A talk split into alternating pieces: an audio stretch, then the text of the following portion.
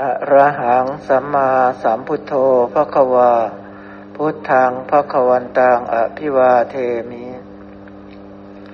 สวาขาโตพระควตาธรรมโมธรรมังนัมสามิ สุปฏิปันโนพระควโตสาวกสังโฆ สังฆังนะมามิ นะโมตัสสะภะคะวะโต อะระหะโต สัมมาสัมพุทธัสสะ นะโมตัสสะภะคะวะโต อะระหะโต สัมมาสัมพุทธัสสะ นะโมตัสสะภะคะวะโต อะระหะโต สัมมาสัมพุทธัสสะ เชิญคุณหมอครับ ครับกราบสวัสดีทุกท่านในรอบบ่ายนะครับ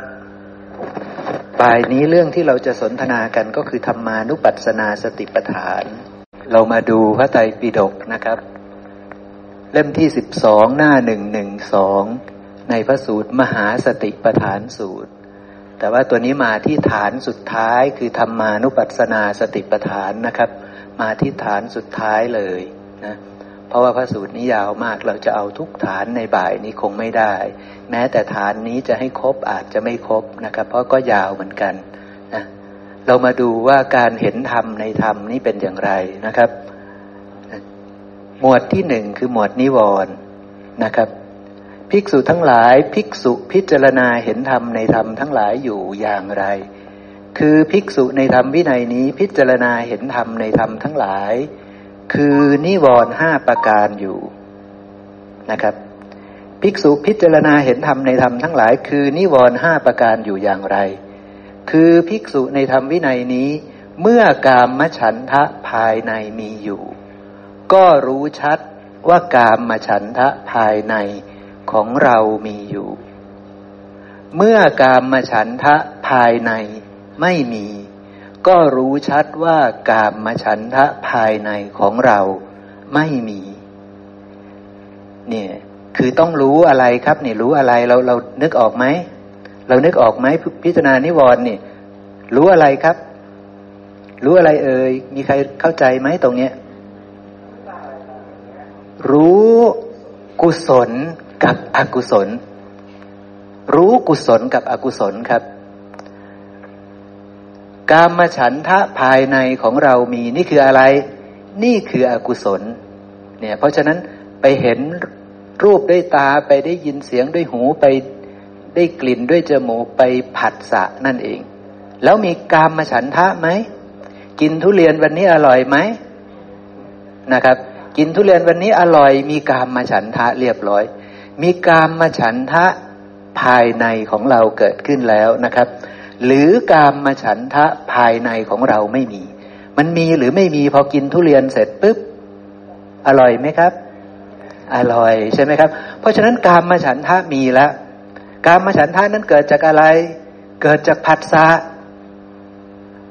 อกุศลเกิดแบบนี้ ทีนี้อกุศลเกิดรู้จักไหม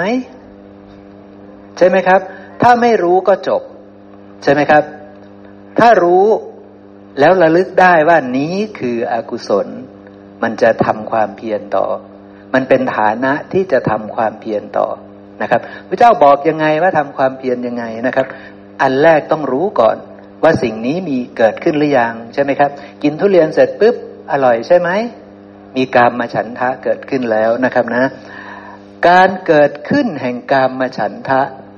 ที่ยังไม่เกิดขึ้นมีได้ด้วยเหตุใดเห็นไหมครับ มหาเหตุเกิดของกามมาฉันทะ ก็รู้ชัดเหตุนั้น การการละกามมาฉันทะที่เกิดขึ้นแล้วมีได้ด้วยเหตุใด ก็รู้ชัดเหตุนั้น คือรู้วิธีการที่จะละกามมาฉันทะที่เกิดขึ้นแล้วนะครับ ก็สามารถที่จะเข้าใจรู้ชัดนะครับ และกามมาฉันทะที่ละได้แล้วจะไม่ให้เกิดขึ้นต่อไปอีกได้ด้วยเหตุใด ก็รู้ชัดเหตุนั้นนะครับ คือเราจะต้องรู้กระบวนการการเกิดขึ้นของการมาฉันทะเนี่ยการมาฉันทะมันเกิดจากอะไรครับ ที่ชอบใจทุเรียนมันเกิดจากอะไรครับ มันเกิดจากความวิปลาสครับ พระพุทธเจ้ากินทุเรียนกับเราอะ ท่านมีการมาฉันทะเกิดขึ้นไหมพระอรหันต์มากินทุเรียนกับเรา มีการมาฉันทะเกิดขึ้นไหม ไม่มีใช่ไหมครับ แต่พวกเรากินปุ๊บ มีการมาฉันทะ เพราะมันวิปลาสเพราะความความรู้แจ้งมันวิปลาสความรู้มันวิปลาสใช่ไหมเพราะสัญญามันวิปลาสใช่ไหมมันเห็นว่าทุเรียนอร่อยใช่ไหมมันเห็นสิ่งนั้นโดยความเที่ยง โดยความเป็นสุข โดยความเป็นอัตตา มันเห็นแบบนั้น มันเป็นอวิชชาผัสสะ มันเป็นฝ่ายที่ไม่รู้ ประกอบด้วยความไม่รู้อยู่ในผัสสะนั้น เพราะฉะนั้นมันจึงได้การมาฉันทะคือความพอใจใช่ไหมครับนะได้ราคะเกิดขึ้นใช่ไหมส่วนพระอรหันต์ท่านก็มีผัสสะแบบเดียวกันกับเราคือฉันเหมือนกันกับเรา แต่ฉันแล้วไม่วิปลาสจิตก็เลยไม่วิปลาสใช่ไหมครับ เราก็รู้จากทางมาของอกุศลเหล่านี้ อกุศลเหล่านี้จะไม่มีได้ด้วยเหตุใด จะไม่มีได้ด้วยเหตุใดครับ ด้วยเหตุใดมันถึงจะไม่มี ก็ต้องมีความรู้เสีย รู้ให้แบบไม่วิปลาสเสีย ตอนนี้มันรู้จักทุเรียนก็วิปลาสรู้จักลิ้นก็วิปลาสรู้จักวิญญาณที่ไปรับรสก็วิปลาสรู้ผัสสะก็เป็นของเรา รู้เวทนาที่เกิดขึ้นอร่อยจริงหนอ ก็เป็นของเราใช่ไหมครับ จิตที่วิปลาสก็เป็นของเราใช่ไหมของเราหมดเลย ใช่ไหมครับ นี่คือมันไม่รู้มันประกอบด้วยความไม่รู้ในธรรมชาติที่อาศัยกันและกันเกิดขึ้น ใช่ไหมมันไม่รู้ ทีนี้ทางเดียวที่จะดับความวิปลาสได้ก็คือรู้ความจริงของสิ่งเหล่านี้เสียสิ่งทั้งปวงนี้เสีย ใช่ไหมครับกำหนดรู้ทุเรียนว่าทุเรียนคืออะไร ลิ้นคืออะไร ใช่ไหมครับ วิญญาณทางลิ้นคืออะไรเนี่ยก็กลับมาที่ทำสิบหมวดเหมือนเดิม ใช่ไหมครับมันเป็นเรื่องแบบนั้น เพราะเรื่องทั้งหมดมันอาศัยผัสสะจึงมีสิ่งเหล่านี้เกิดขึ้น จึงมีกุศลและอกุศลเหล่านี้เกิดขึ้นนะเพราะฉะนั้นเราจะต้องรู้ชัดทั้งความเกิดขึ้นของกามมาลาคะ ความดับของกามมาลาคะ ดับแบบดับสนิทดับด้วยดับด้วยอริยมรรคนะ ไม่ใช่ว่า คือลดความอร่อยความพอใจนะมันถูกปรุงแต่งขึ้นมันต้องสิ้นไปเสื่อมไปคลายไปและดับไปเป็นธรรมดาอยู่แล้ว แต่ให้มันดับบาปอากุศลเนี่ยมันเป็นบาปอากุศล จะดับบาปอากุศลได้อย่างสมบูรณ์นี่มันต้องเห็นธรรมชาติทั้งปวงตามความเป็นจริง มันจึงจะไม่ยึดมั่นถือมั่นว่าเราว่าของเราว่าตัวตนของเรา ใช่ไหมครับ วิธีการมันเป็นอย่างนั้น เพราะฉะนั้นเมื่อเช้ากินทุเรียนปุ๊บ กามมาฉันทะก็เกิดขึ้นทันที ถ้าเราอยากจะดับกามมาฉันทะ คือบาปอากุศลที่เกิดขึ้น เราก็ต้องระลึกรู้ให้ได้ ใช่ไหมครับ ระลึกรู้ก่อนวันนี้คืออกุศลเกิดขึ้นแล้วในจิตในใจ ฉันชอบทุเรียนเนี่ย มันเกิดขึ้นแล้วใช่ไหมฉันชอบทุเรียนมันเกิดขึ้นแล้วใช่ไหมทุเรียนนี่อร่อยจังใช่ไหมมันเกิดขึ้นแล้วใช่ไหมเกิดขึ้นแล้วปุ๊บก็ไปกำหนดรู้วิปลาสหรือไม่วิปลาสใช่ไหมครับ กุศลหรืออกุศล ทางนี้ถูกหรือทางนี้ผิดใช่ไหมครับ ทางนี้ผิดใช่ไหมครับ ทางนี้ผิดก็ไปรู้ว่า จิตที่มีราคะหรือการมาราคะเกิดจากอะไรหนออ๋อเกิดจากลิ้น เกิดจากรสเกิดจากวิญญาณที่รู้แจ้ง เกิดจากผัสสะเกิดสุขเวทนาเกิดสัญญาที่ไม่รู้ตามความเป็นจริงสัญญาที่วิปลาส จึงตัดสินทุเรียนแบบวิปลาสใช่ไหมครับ จึงได้จิตที่วิปลาสในทุเรียนนี้ใช่ไหมครับ นี่คือทางมาของอกุศล พอรู้แล้วปุ๊บความดับไปของบาปอากุศลก็คือไปรู้ตามความเป็นสิ่งเสียในธรรมะเหล่านี้ใช่ไหมครับ ไปรู้ว่าเขาเป็นเพียงของปรุงแต่ง ไปเห็นเขาเป็นสังฆตังไปเห็นว่าเขาเป็นธรรมชาติที่อาศัยกันและกันเกิดขึ้น ไปเห็นว่า เป็นธรรมชาติที่ไม่เที่ยง เพราะปรุงแต่งจากมหาภูตรูปสี่ใช่ไหมครับ ปรุงแต่งจากมหาภูตรูปสี่ใช่ไหมทุเรียน ปรุงแต่งจากมหาภูตรูปสี่อันไม่เที่ยง เพราะฉะนั้นรสเที่ยงหรือไม่เที่ยง ไม่เที่ยง เพราะรสนี้เกิดจากปัจจัยที่ไม่เที่ยง ลิ้นเที่ยงหรือไม่เที่ยง ไม่เที่ยง เพราะว่าเกิดจากปัจจัยที่ไม่เที่ยง ใช่ไหมครับค่อยๆ เข้าไปพิจารณาอย่างนี้ มันจะดับความยึดถือว่าเราว่า ของเราว่าตัวตนของเราได้ เข้าใจเนาะครับเนาะนี้คือหมวดที่หนึ่งพระองค์ไล่ไปตั้งแต่กามมาฉันทะกับสภาวะที่ไม่มีกามมาฉันทะในภายในนะ มีกับไม่มี ใช่ไหมครับ พวกเราปกติมีหรือไม่มี มีตลอด ไม่มีการมาฉันทะก็มีพยาบาท ใช่ไหมข้อที่สองพยาบาทผัสสะปุ๊บ พยาบาทเกิดใช่ไหมไม่การมาฉันทะเกิดก็พยาบาทใช่ไหมไม่ชอบใจก็ เออคือถ้าชอบใจ ไม่ก็ไม่ชอบใจ ใช่ไหมมันมีสองแง่เนี่ยคือการมาฉันทะเกิดบ้าง พยาบาทเกิดบ้าง เท่านี้ไหม บางข่าวไปผัสสะปุ๊บโอ้ยน่าสงสารน่าหดหูใจ มีไหมครับถีนมิทะรู้สึก โอ้ยเสร็จน่าสงสารแบบว่า เหงาหงอยซึมเศร้าไป เพราะว่ามันน่าจะเป็นอย่างนี้นะ แต่ทำไมมันไม่เป็นอย่างนี้ล่ะ ก็เลยหดหูใช่ไหมครับ ก็เลยผิดหวังก็เลยซึมเศร้านะครับเนาะผิดหวังเนี่ย เพราะมันไม่รู้ตามความเป็นจริง ใช่ไหมมันจึงเกิดอารมณ์แบบนี้ได้ เพราะมันไม่รู้ตามความเป็นจริงว่าสิ่งนั้นเป็นของปรุงแต่ง จะหวังให้มันได้ดังใจเรามันเป็นฐานะไหมมันไม่ใช่ฐานะ เพราะฉะนั้นสิ่งใดที่เกิดจากปัจจัยปรุงแต่ง มันก็แปรผันไปตามปัจจัยปรุงแต่งนั่นแหละ เขาจะเบี้ยง่อยพิกงพิการก็ตามปัจจัยปรุงแต่งนั่นแหละ เราไปเห็นปุ๊บ เรารู้สึกสงสารอย่างเงี้ย เกิดคลอดลูกออกมาลูกพิการเราเห็นปุ๊บเราสงสาร เด็กคนนี้ดีดีนะคือหมายถึงแม่เขาอย่างเงี้ยนิสัยดีดีน่าสงสารจังเลยเราก็หดหูใช่ไหมได้ลูกพิกงพิการเป็นภาระอะไรเงี้ยจิตหดหูก็เกิดขึ้น จิตหดหูนั้นเกิดจากไหน เกิดจากผัสสะ เราคาดหวังว่า เด็กคนนี้ดีดีลูกเขาก็น่าจะดีสิ ใช่ไหมครับ จิตหดหูมันก็เลยเกิดขึ้น เรารู้ไหมแล้วว่าจิตหดหูที่เกิดขึ้นนั้นมันคืออะไร มันเกิดจากอะไร ใช่ไหมครับ มันดีหรือไม่ดี มันเป็นกุศลหรืออกุศลเรารู้ไหมใช่ไหมครับ ถ้าเราไม่รู้เราก็ซึมเศร้าต่อไป เราก็เพลิดเพลินเมาหมกในความซึมเศร้านั้นต่อไป เราก็ยึดมั่นถือมั่นต่อไป ใช่ไหมครับ นี้มันเป็นเรื่องเดียวกันนะ เกิดจากผัสสะทั้งหมดนะ ต่อไปอันที่สี่ก็คือฟุ้งซ่านลำคาญ อุทธัจจะกุกกุจจะ อุทธัจจะกุกกุจจะเกิดจากอะไรครับ อุทธัจจะกุกกุจจะความฟุ้งซ่านลำคาญนี่เกิดจากอะไร เกิดจากผัสสะอีกปราศจากผัสสะไม่ได้เลย ผัสสะแล้วมันอาจจะตระหนกตกใจ มันอาจจะวุ่นวายจังเลยจะทำไงดีหนอ มันก็ฟุ้งซ่านลำคาญใช่ไหมครับ มีไหมแบบนี้ เคยมีในตัวเราไหมเจอปัญหาอู้ทำไงจัดการยังไงดีเนาะทำไมมันกุ้มลุมเยอะแยะไปหมดเลยจะจัดการอะไรยังไงก่อนหลังดีนะนี่ใช่ไหมครับ มันฟุ้งซ่านลำคาญหรือแม้แต่กระทั่งว่า เอ๊ะทำเอาไงดี เอาไงดี เอาไงดี ปัญหามีมาแล้วเจ็ดวันสิบวันเดือนหนึ่งก็ เอาไงดีว่ามันฟุ้งซ่านเอาทางนี้ดีไหมเอาทางนั้นดีไหมมันคิดวนเวียนอยู่อย่างนั้นแหละ เป็นไปได้ไหมครับ มีไหมมีฟุ้งซ่านลำคาญใช่ไหม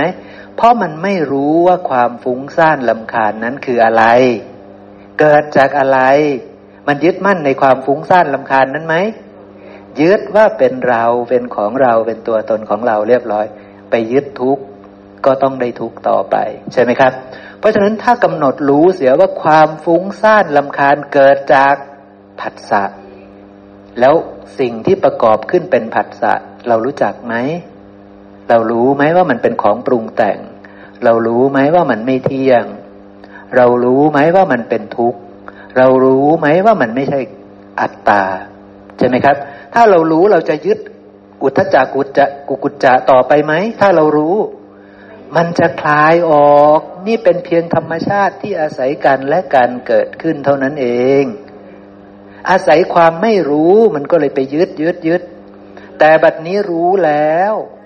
เข้าใจแล้วว่าเป็นเพียงธรรมชาติที่อาศัยกันและการเกิดขึ้น มันจึง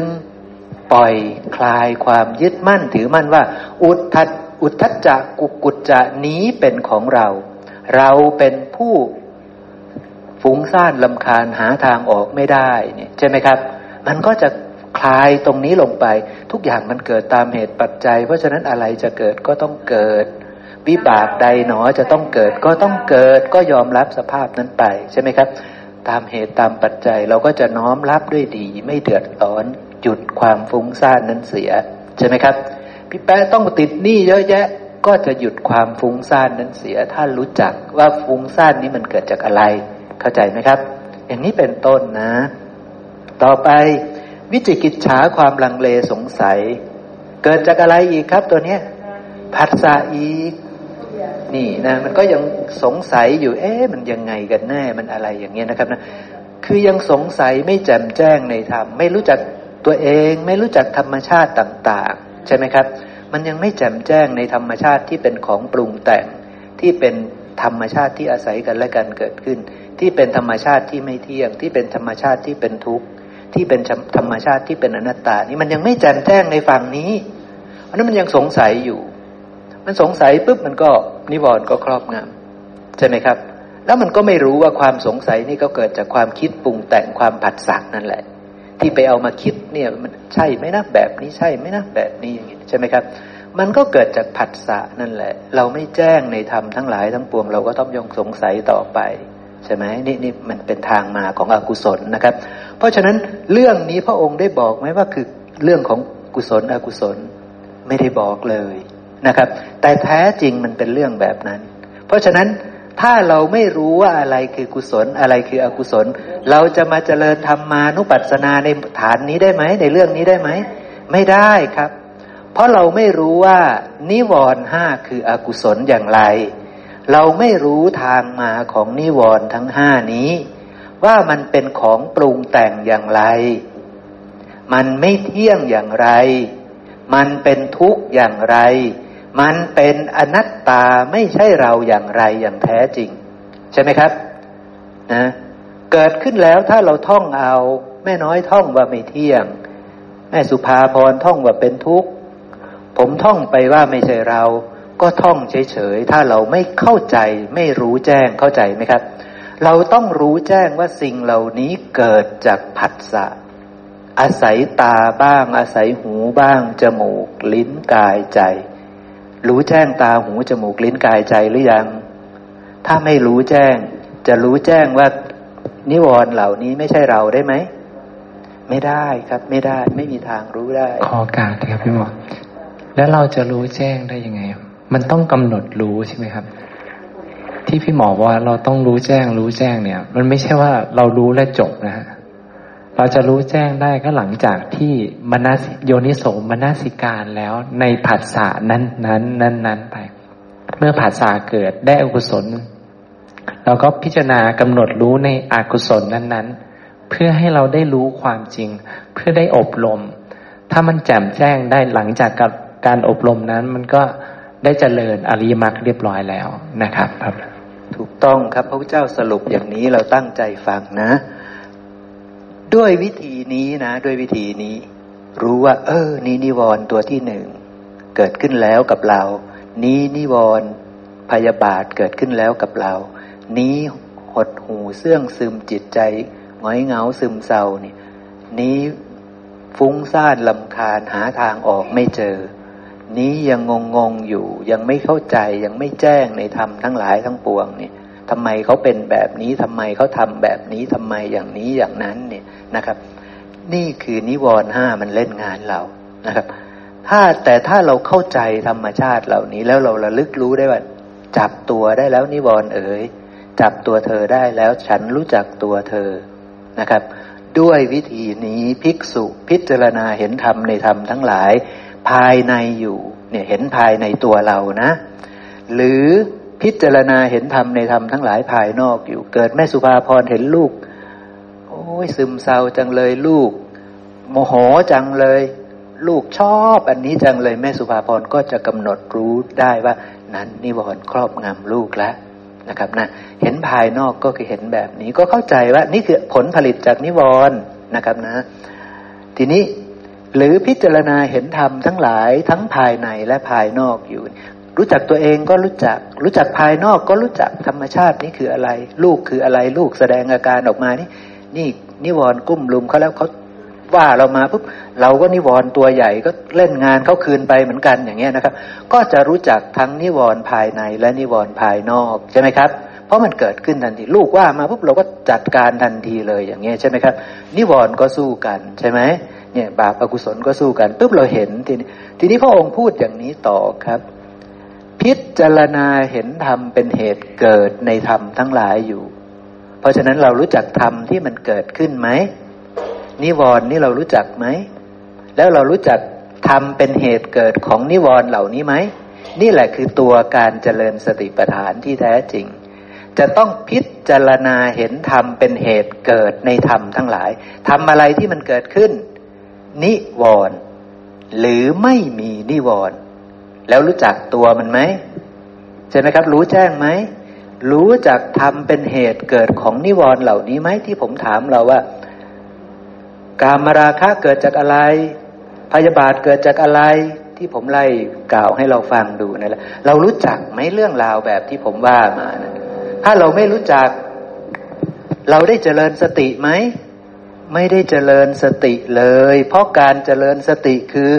พิจารณาเห็นธรรมเป็นเหตุเกิดในธรรมทั้งหลายอยู่ พิจารณาเห็นธรรมเป็นเหตุดับในธรรมทั้งหลายอยู่ นิวรณ์เกิดแล้วนิวรณ์จะดับได้อย่างไร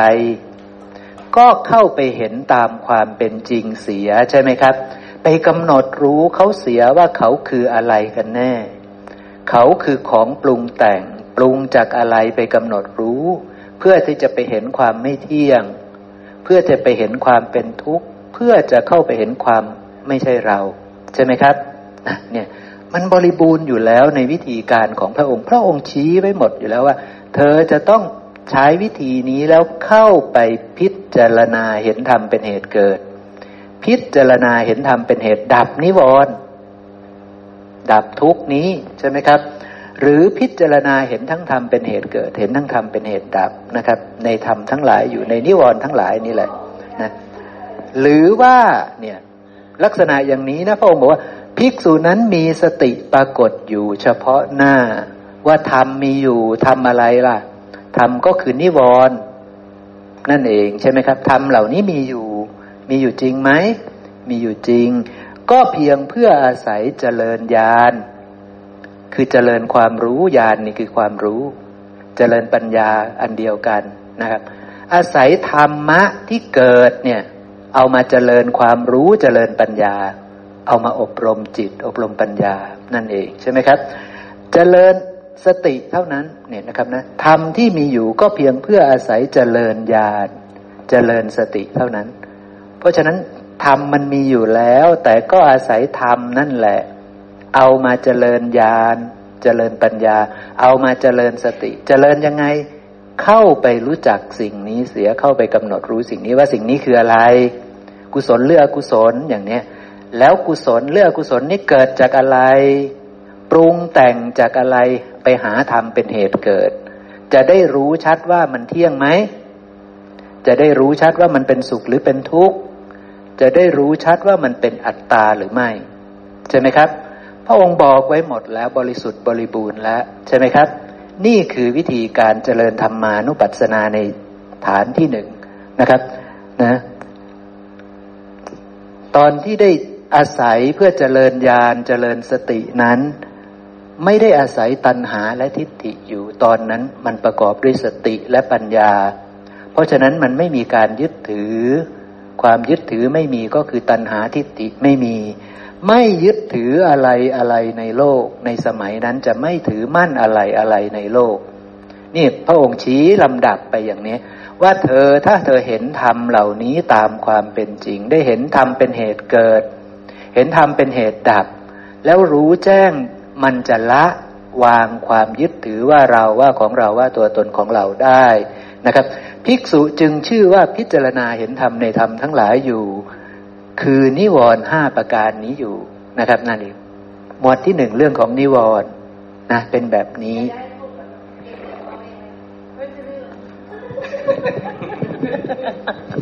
กำลังคิดพอดีมันเรื่องอาเชิญครับแม่ เออ แต่เขาโอกาสเนาะนี่แหละมันยิ่งชัดขึ้นชัดขึ้นเนาะ แต่ก่อนก็เคยก็เคยอ่าเคยเคยพูดให้หมู่คณะฟังใช่ไหมล่ะว่าเราเป็นคนเมตตาเขาเห็นเขาขายพวงมาลัยหรือเห็นเขาขายอะไรตามตามสี่แยกต่าง ๆ ใช่ไหมเออทีนี้เราก็เฮ้ยว่ามีคนสื่อเขาตะเลตนเขาเนาะกะกะเนมเขาอยู่นั่นแหละก็คือควักเข้ามาเป็นวันละคือเรายังคิดไม่ได้คือยังไม่มันยังไม่แจ่มแจ้งเนาะแล้วทีนี้พอวันนี้นี่อุ้ยแจ่มแจ้งขึ้นมากแต่แต่ก็วางได้ระดับหนึ่งแล้วนะหมอ พอพอเราฟังมาเรื่อยๆเนาะก็ก็ก็เออความรู้ก็มาอยู่ได้ระดับหนึ่งว่าทุกอย่างมันเป็นกรรมของใครของแต่ละบุคคล เขาจึงได้อยู่อย่างนั้น แต่มันก็คลายได้อยู่เนาะแต่พอเรามารู้อีกเนี่ยเราต้องคิดตลอดใช่ไหมว่า ทุกอย่างก็กำกับตลอดเลยใช่ไหมหมอเพื่อเพื่อให้มันเป็นความเคยชินใช่ไหมใช่ ถ้าเราหวังความเจริญเราต้องพยายามเราต้องพยายามนึกเพื่อเข้าไปเห็นธรรมนั้นให้ได้ใช่ ว่าที่เราสงสารเขาเออมันเกิดเพราะอะไรใจเราเศร้าหมองกับเขาเนี่ยเพราะอะไรอะไร มันคืออะไร มันคืออะไร มันคือดีหรือไม่ดี เออ นั่นแหละนั่นแหละใช่ไหมครับ ใช่ สงสารนี่น่าจะดีใช่น่าจะดีสิน่าจะดี แต่ว่าเราไม่เป็น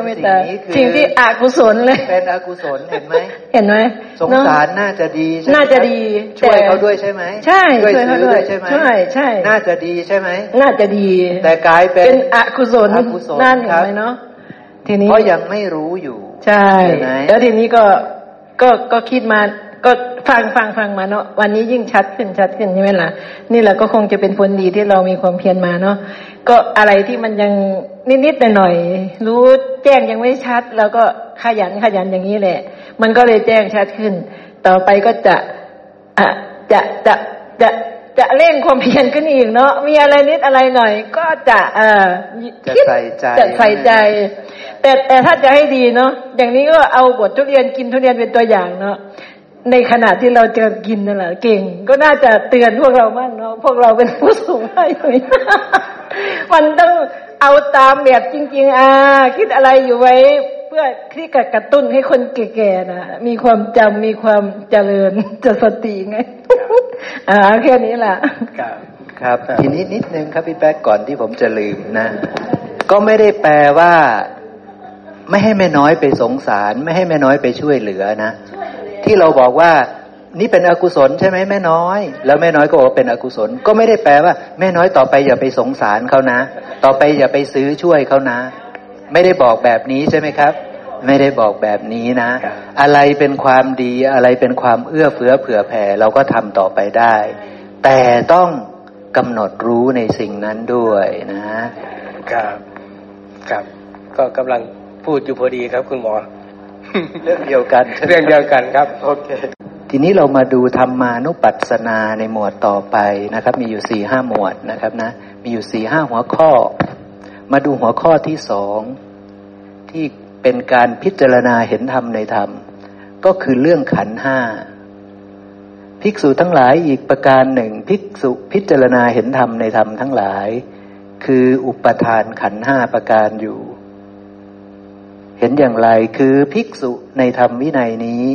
พิจารณาเห็นธรรมในธรรมทั้งหลาย คืออุปทานขันห้าประการอยู่ว่า รูปเป็นอย่างนี้ ความเกิดแห่งรูปเป็นอย่างนี้ ความดับแห่งรูปเป็นอย่างนี้ เวทนาสัญญาสังขารวิญญาณเป็นอย่างนี้ ความเกิดแห่งวิญญาณเป็นอย่างนี้ ความดับแห่งวิญญาณเป็นอย่างนี้นะครับนี่พระองค์บรรยายหัวข้อไว้คร่าวๆแค่นี้ แล้วพระองค์ก็สรุปว่าด้วยวิธีนี้นะ ด้วยวิธีการแบบนี้ ว่างๆปุ๊บนั่งลงปุ๊บหรือนอนอยู่ปุ๊บพิจารณาว่ารูปเป็นดังนี้รูปคืออะไรเนี่ยทำขึ้นเลยใช่ไหมครับทำไมมาทำเพราะศรัทธาใช่ไหมครับ เพราะศรัทธาเพราะปรารถนาที่จะไปถึงความเจริญคือความสิ้นทุกข์จึงมาทำใช่ไหมครับทำขึ้นใช่ไหมเอาตัวเราใช่ไหมไปทำเอาอัตตาใช่ไหมไปทำ อัตการเป็นแบบนี้ปารการเป็นแบบนี้ อัตการคือเอาตัวเราเป็นตัวการปารการคือพระพุทธเจ้ากุศลธรรมเป็นตัวการ เพราะกุศลธรรมเหล่านั้นมีอยู่ เพราะพระพุทธเจ้ามีอยู่ นั่นเป็นตัวการให้เราศรัทธาแล้วเราจึงมาทำตามพระองค์ใช่ไหมครับ นี่คืออัตการปารการนะ เราตัวเราเนี่ยแหละไปทำเพราะว่าเรากำลังจะทำอะไร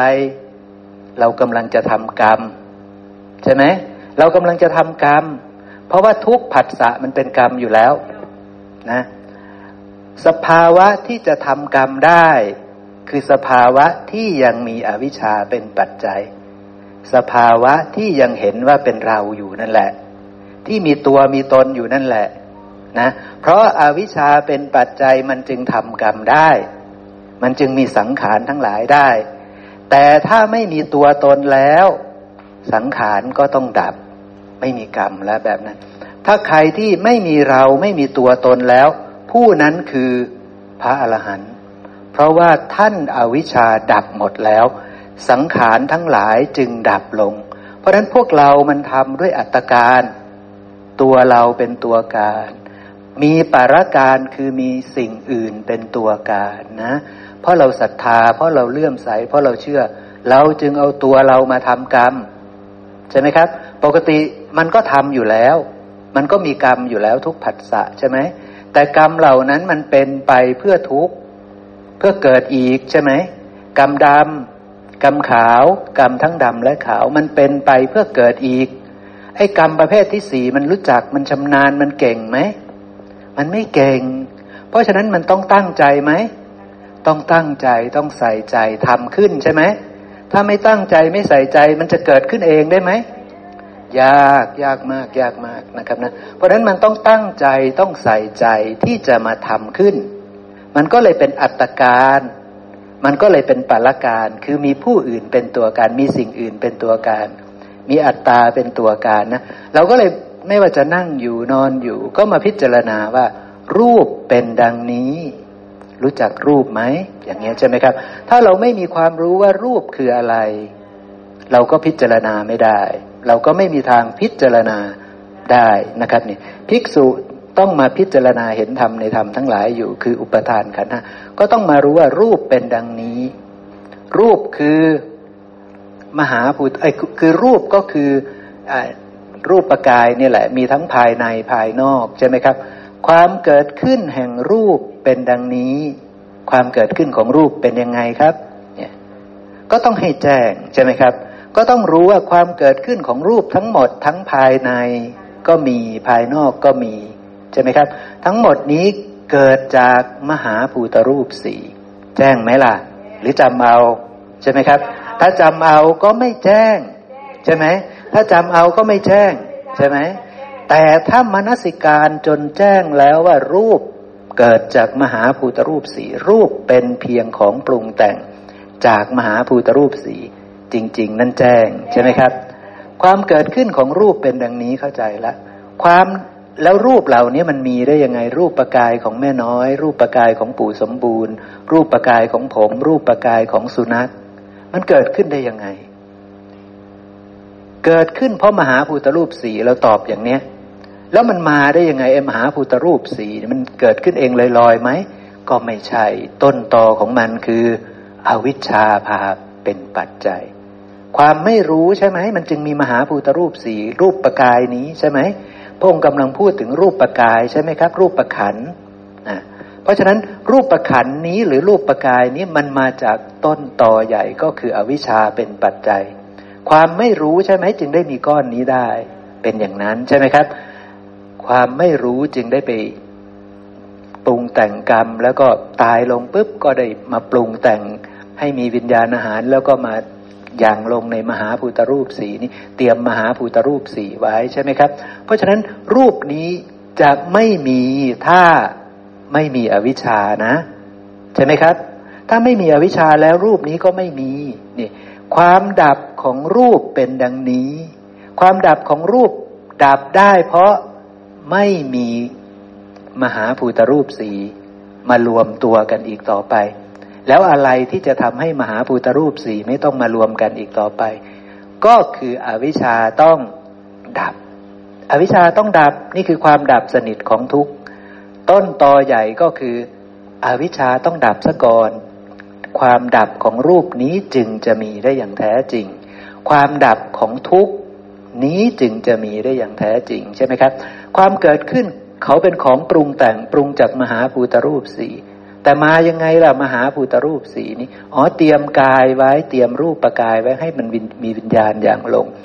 แล้วต้นต่อทั้งหมดสาวขึ้นไปข้างบนก็จะเจอว่า เพราะความไม่รู้มันจึงต้องมาเตรียมตัวไว้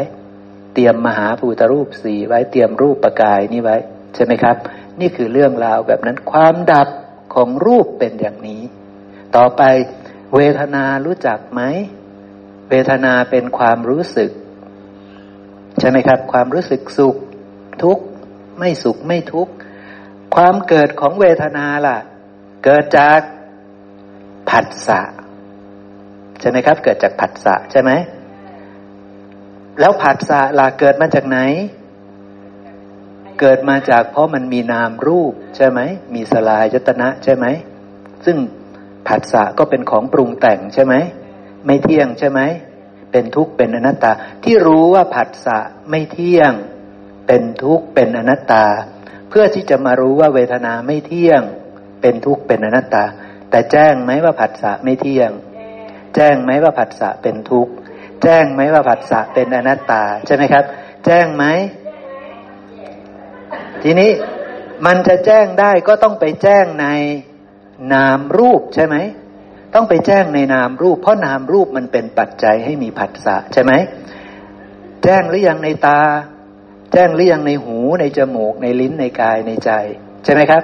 ถ้าแจ้งถึงจะแจ้งว่าเหล่านี้ไม่เที่ยงเหล่านี้เป็นทุกข์เหล่านี้เป็นอนัตตาใช่ไหมครับ ทีนี้เอาละไล่ไป แล้วนามรูปมันมายังไง นามรูปก็มาจากวิญญาณ นามรูปก็มาจากอวิชชาเป็นปัจจัย ใช่ไหมครับ เพราะฉะนั้นเวทนาที่เกิดขึ้นนี้ เวทนาเป็นสุขหรือเป็นทุกข์ เป็นทุกขธรรมใช่ไหมครับ ถ้าจะมีทุกขธรรมก้อนนี้ได้ ต้นต่อเลยก็คือ เพราะอาวิชชาเป็นปัจจัย เพราะความไม่รู้จึงพากันเข้าถึงกองทุกข์คือขันธ์ทั้งห้านี้ใช่ไหมครับแล้วถ้าจะไม่ให้มีเวทนาที่เป็นทุกข์นี้ให้ถึงความดับของเวทนาเลย ก็คือไม่ให้มีผัสสะเลย ไม่มีผัสสะเลยก็คือไม่ต้องมีนามรูปเลย ไม่มีนามรูปเลยก็คือไม่ต้องมีอวิชชาเลย ใช่ไหมครับ เพราะฉะนั้นนั่นคือความดับสนิทของเวทนา เวทนาจะไม่มี เพราะว่าไม่มีผัสสะอีกต่อไป ไม่มีนามรูปอีกต่อไป นั่นก็คืออวิชชาดับตัณหาดับสนิท เป็นพระอรหันต์นั่นเอง ใช่ไหมครับ เวทนาถึงจะดับสนิท แต่ว่าจะไปดับสนิทอย่างแท้จริงเป็นอนุปาที่เสสนิพานธาตุเป็นธาตุที่ดับเย็นแล้วเนี่ยก็คือต้องหลังจากความตายนะ ก็คือไม่ได้เกิดอีก นั่นเองไม่ต้องมีนามรูปอีก ไม่ต้องไปมีผัสสะอีก จึงไม่ต้องมีเวทนาอีก นั่นคือเวทนาดับสนิทนะเพราะไม่มีผัสสะอีกต่อไปในที่ไหนๆในในที่ตรงนั้นแล้ว นั่นเองนะครับ เช่นเดียวกันนะครับ สัญญาเป็นอย่างนี้รู้จักสัญญาไหมใช่ไหมครับ แค่จำได้เฉยๆไหมหรือว่ารู้จริง ๆ ใช่ไหมครับ ถ้ารู้จริง ๆ ก็รู้จริง ๆ ถ้ารู้แจ้งก็รู้แจ้ง แต่ถ้ายังไม่รู้ก็คือไม่รู้ ใช่ไหมครับ สัญญาคือความรู้ความหมายรู้ในสิ่งทั้งหลายทั้งปวง สัญญาในรูปในเสียงในกลิ่น ในรสในโผฏฐะในธรรมารมณ์นี่คือความรู้ ปกติถ้า ไม่มีพระพุทธเจ้าก็รู้แบบวิปลาสใช่ไหมครับ รู้จักรูปวิปลาสรู้จักเสียงวิปลาสรู้จักกลิ่น รู้จักรสรู้จักโผฏฐะรู้จักธรรมารมแบบวิปลาสหมดเลย คือรู้ว่าเป็นของเที่ยงเป็นสุขเป็นอัตตาใช่ไหมเห็นว่าเป็นเราหมดเลย เพราะฉะนั้นการตัดสินก็ต้องวิปลาสไปด้วย ใช่ไหมนี่นี่คือความรู้นะครับ นี่คือสัญญา ความเกิดขึ้นของสัญญามีเพราะ ความเกิดของผัสสะใช่ไหมครับ แต่เราก็ต้องสาวต่อไปว่าแล้วตัวผัสสะมันมาจากไหนล่ะ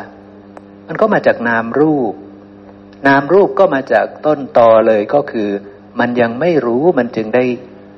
มีผัสสะจึงได้มีสัญญาปรากฏอยู่ในโลกนี้ใช่ไหมครับ มันจึงมีมารจึงมีทุกข์ปรากฏอยู่ในโลกนี้ ความเกิดขึ้นของทุกข์มันมาอย่างนี้ใช่ไหมครับ ความเกิดขึ้นของทุกข์มันมาอย่างนี้ แล้วทุกข์นี้คือสัญญานี้ ความดับของเขาคืออะไร ก็คือไม่มีผัสสะอีกต่อไปใช่ไหม แล้วอะไรจะไม่มีผัสสะอีกต่อไปได้ ก็คือไม่ต้องมีนามรูปอีกต่อไป แล้วทำยังไงถึงจะไม่มีนามรูปอีกต่อไป ก็ต้องไม่มีวิญญาณ ก็ต้องไม่มีอวิชชาอีกต่อไป ใช่ไหมครับ นั่นถึงจะเข้าถึงความดับสนิทของสัญญาได้ นั่นถึงจะเข้าถึงความดับของทุกตัวนี้ได้ ใช่ไหมครับ ถึงจะเข้าถึงความดับของทุกตัวนี้ได้นะ สังขารเป็นอย่างไร สังขารก็คือการปรุงแต่ง ปรุงแต่งรูป ตัดสินรูป รูปนี้ดีไม่ดีใช่ไหมครับ ตัดสินเสียง ตัดรูปเสียงกลิ่นรสโผฏฐะธรรมารมมันจะตัดสินเป็นธรรมชาติผัสสะปุ๊บได้เวทนาได้สัญญามันตัดสินเลย ตัดสินไปตามเวทนาที่เกิดสัญญาที่มันจำได้หมายรู้นั่นแหละ มันก็ตัดสินไปแบบนั้น ซึ่งเราก็ตัดสินแบบนั้นมาตลอด เป็นธรรมชาติแบบนั้นมาตลอด ตัดสินปุ๊บก็ใช้ความวิปลาสนั่นแหละ เพราะมันเร็วใช่ไหมครับผัสสะปุ๊บก็ตัดสินเลยก็จบ ก็ได้ราคะได้โทสะได้โมหะเลยใช่ไหมครับ นั่นคือทางมาของความวิปลาสมันก็เป็นอย่างนั้น เพราะฉะนั้นสัญญาไอ้สังขารเรารู้จักแล้ว ความเกิดขึ้นของสังขารก็มีได้ เพราะมี ผัสสะ แล้วผัสสะมีจากอะไร มีจากมีนามรูปนี้มีจากเพราะว่ามันยังมีอวิชชาอยู่ มันก็เลยเข้าถึงทุกข์ใช่ไหมสัญญาเป็นสังขารเป็นทุกข์ใช่ไหมการเข้าถึงทุกข์มาแบบนี้ใช่ไหมครับ การหลุดพ้นจากทุกข์ล่ะความดับของทุกข์ล่ะก็คือมีวิชาซะสิรู้แจ้งซะสิกำหนดรู้ซะสิถ้ารู้แจ้งกำหนดรู้แล้ว อวิชชาจะดับนะ สังขารจะดับนะ วิญญาณจะดับนะ นามรูปนี้จะดับผัสสะจะดับ ตัวสังขารก็จะดับด้วยใช่ไหมครับ การปรุงแต่งก็ไม่มีอีกต่อไปแล้ว นั่นคือความดับสนิทของสังขาร ความดับสนิทของทุกข์ นี่คือทางดำเนินให้ถึงความดับสนิทของทุกข์ วิญญาณล่ะคืออะไร ก็คือกิริยารู้แจ้ง ทางตาหูจมูกลิ้นกายใจใช่ไหมครับ นี่คือวิญญาณเป็นอย่างนี้ ความเกิดของวิญญาณเกิดขึ้น เพราะอะไรครับ วิญญาณเกิดขึ้น เพราะจะว่านามรูปก็ได้ จะว่าสลายตนะเขากระทบกันก็ได้ เพราะว่าสลายตนะภายในก็คือนามรูปนั่นแหละ ใช่ไหมครับ ตาหูจมูกลิ้นกายใจนี่แหละคือนามรูป ถ้าไม่มี นามรูปนี้วิญญาณจะเกิดปรากฏได้ไหม ถ้าไม่มีตาวิญญาณทางตาจะปรากฏได้ไหม ถ้าไม่มีหูวิญญาณทางหูจะปรากฏได้ไหม ถ้าไม่มีจมูก ไม่มีลิ้น ไม่มีกาย ไม่มีใจ วิญญาณในช่องทางนั้นๆ จะปรากฏได้ไหม ไม่ได้ เพราะฉะนั้นวิญญาณเกิดจากนามรูปด้วยอาการแบบนี้ เกิดจากอายตนะด้วยอาการแบบนี้ แล้วอายตนะมาจากไหน นามรูปนี้มาจากไหน ต้นสายปลายเหตุก็มาจากความไม่รู้พาให้ได้มาเกิดใช่ไหมครับทำให้มีนามรูปใช่ไหมมันมาอย่างนั้น เพราะความไม่รู้ใช่ไหมมันจึงมีกองทุกข์จึงเข้าถึงกองทุกข์วิญญาณเป็นทุกข์ใช่ไหมครับ ก็เลยเข้าถึงทุกข์ด้วยอาการแบบนี้นี่คือความเกิดขึ้นของวิญญาณ จะตอบเป็นธรรมะที่อยู่ติดกันก็ได้ แต่จะต้องสาวมีกำลังสามารถสาวขึ้นไปจนเห็นความเกิดขึ้นแห่งกองทุกข์ทั้งปวงได้ด้วย คือจะต้องสามารถสาวขึ้นไปเป็นปฏิจจสมุปบาทสายเกิดของทุกข์ได้ด้วย มันถึงจะรู้แจ้งใช่ไหมครับ ไม่งั้นไม่ชื่อว่ารู้แจ้ง ไม่ชื่อว่าเห็นธรรมอย่างถูกต้องบริสุทธิ์บริบูรณ์ เพราะว่าให้แม่สุภาพรไปท่องว่า รูปคืออะไร ความเกิดขึ้นของรูปคืออะไร ความดับของรูปคืออะไร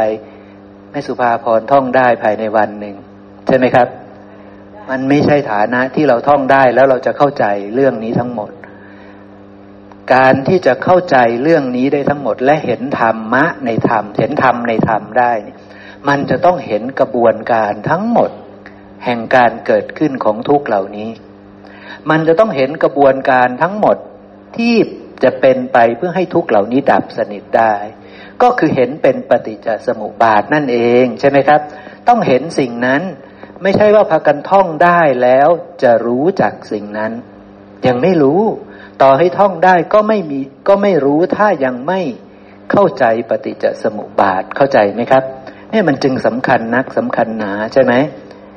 ทีนี้เอาละ วิญญาณเรารู้จักความเกิดของเขาแล้ว เช่นเดียวกันความดับของวิญญาณ ก็ดับเพราะอะไรดับ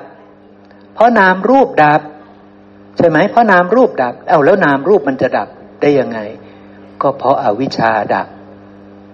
สังขารดับวิญญาณดับ นามรูปจึงไม่มี นี่กำลังเห็นอะไรครับ เห็นปฏิจจสมุปบาททั้งสายเกิดและสายดับ ใช่ไหมครับ กำลังเห็นปฏิจจสมุปบาททั้งสายเกิด ขึ้นของทุกข์และสายดับของทุกข์ นี่ถึงจะเป็นผู้ที่จะสามารถพิจารณาเห็นธรรมในธรรมทั้งหลายอยู่ ในหมวดขันห้านะ ไม่ใช่ว่าพากันท่องได้ว่ารูปคืออันนี้อันนี้ ความเกิดขึ้นของรูปมีเพราะมหาภูตรูปสี่หรือว่าอาหารอะไรเงี้ยแค่ท่องเป็นตัวหนังสือได้ แล้วเอาละคะแนนเต็มไป ถือว่าเธอเห็นธรรมในธรรมแล้ว ไม่ใช่นะครับ ไม่ใช่นะ การเห็นธรรมในธรรมลึกซึ้งกว่านั้นมาก เพราะพระองค์พูดถึงความเกิดและก็ความดับของทุกเหล่านี้ด้วย ซึ่งความเกิดและความดับของทุกเหล่านี้อยู่ที่ไหน อยู่ในปฏิจจสมุปบาท สายเกิดขึ้นของทุกข์และอยู่ในปฏิจจสมุปบาทสายที่เข้าไปถึงความดับของทุกข์นั่นเองใช่ไหมครับ อยู่ในนั้น ใช่ไหมซึ่งถ้าเราไม่เอาทำสิบหมวดใส่เข้าไป เราจะเข้าใจไหมในปฏิจจสมุปบาท ไม่มีทางเข้าใจ เพราะว่าสัญญาขันก็ไม่มี สังขารขันก็ไม่มี วิญญาณก็ไม่ชัดเจนใช่ไหมมีแต่พูดถึงผัสสะแต่ไม่ได้พูดถึงวิญญาณใช่ไหมเนี่ย เพราะฉะนั้นแล้วถ้าไม่เอาทำสิบหมวดใส่เข้าไป ก็ไม่เห็นใช่ไหมครับ ก็ไม่เห็นนะ เนี่ย ด้วยวิธีนี้นะเนี่ย ที่นั่งปุ๊บนอนปุ๊บก็พิจารณาว่ารูปเป็นดังนี้นะ ความเกิดขึ้นของรูปเป็นดังนี้นะ วิญญาณเป็นดังนี้นะ เวทนาสัญญาสังขารเป็นอย่างนี้นะ ความเกิดความดับของเขาเป็นอย่างนี้นะ คนที่จะเห็นแจ้งกำลังเห็นอะไรครับกำลังพิจารณาอะไรกำลังพิจารณาปฏิจจสมุปบาทครับกำลังพิจารณาแจ้งในธรรมสิบหมวดครับ ใช่ไหมกำลังเห็นธรรมสิบหมวดอย่างแจ้ง เกี่ยวเนื่องกับปฏิจจสมุปบาทต่อด้วย มันเป็นเรื่องแบบนั้น เพราะฉะนั้นเขาเห็นธรรมไหมตอนนั้นน่ะ ขณะที่พิจารณาอยู่ เขาเห็นธรรมะไหมเขาเห็นธรรมเขาเห็นปฏิจจสมุปบาทปณธรรมเขาเห็นพระพุทธเจ้าหรือยัง เห็นแล้วเขากำลังเห็นพระพุทธเจ้าครับนี่ขณะที่เราพิจารณาเรื่องขันห้าเนี่ย ถ้าให้ถูกต้องมันต้องเป็นอย่างนี้ ใช่ไหมครับ มันไม่ใช่ท่องเอา แต่เข้าไปเห็นในปฏิจจสมุปบาท เข้าไปเห็นในโอกกันตะสังยุตเข้าไปเห็นในธรรมชาติที่มันอาศัยกันและกันเกิดขึ้น สมัยนั้นชื่อว่าเห็นธรรม สมัยนั้นชื่อว่าเห็นปฏิจจสมุปบาท สมัยนั้นชื่อว่าเห็นพระพุทธเจ้า ด้วยวิธีนี้ภิกษุได้พิจารณาเห็นธรรมทั้งหลายในภายในอยู่ พิจารณาเห็นธรรมในธรรมทั้งหลายภายนอกอยู่ หรือทั้งภายในและภายนอก พิจารณาเห็นธรรมเป็นเหตุเกิดในธรรมทั้งหลายอยู่ธรรมทั้งหลายตอนนี้กำลังหยิบเรื่องขันหน้ามาพิจารณา เพราะฉะนั้นถ้าไม่รู้เหตุเกิดแท้ๆของขันทั้งห้ามันจะเจริญสติปัฏฐานได้ไหมครับนี่ ไม่ได้ใช่ไหมครับ พิจารณาเห็นธรรมเป็นเหตุดับในขันห้านี่ใช่ไหมครับ ถ้าไม่รู้จักทำสิบหมวด ถ้าไม่รู้จักปฏิจจสมุปบาท จะมาเจริญธรรมานุปัสสนาเรื่องนี้ได้ไหม ไม่ได้ทั้งสิ้นไม่ได้เลยนะครับนะนี่แล้วพระองค์ก็สรุปแบบเดิมนะครับ ว่าภิกษุนั้นมีสติปรากฏอยู่เฉพาะหน้า ว่าธรรมคือขันห้ามีอยู่ ขันห้ามีอยู่ใช่ไหมครับ ก็เพียงเพื่ออาศัยเจริญญาณคือเจริญปัญญา เพื่ออาศัยเจริญสติเท่านั้น อาศัยขันห้าเอามาพิจารณาเพื่อเจริญความรู้ รู้ให้ถูกต้อง อย่าไปรู้ว่ามันเป็นของเรา ให้รู้โดยความเป็นสิ่งที่ไม่ใช่เราใช่ไหมครับ แต่จะรู้ก็ไม่ใช่ท่องเอา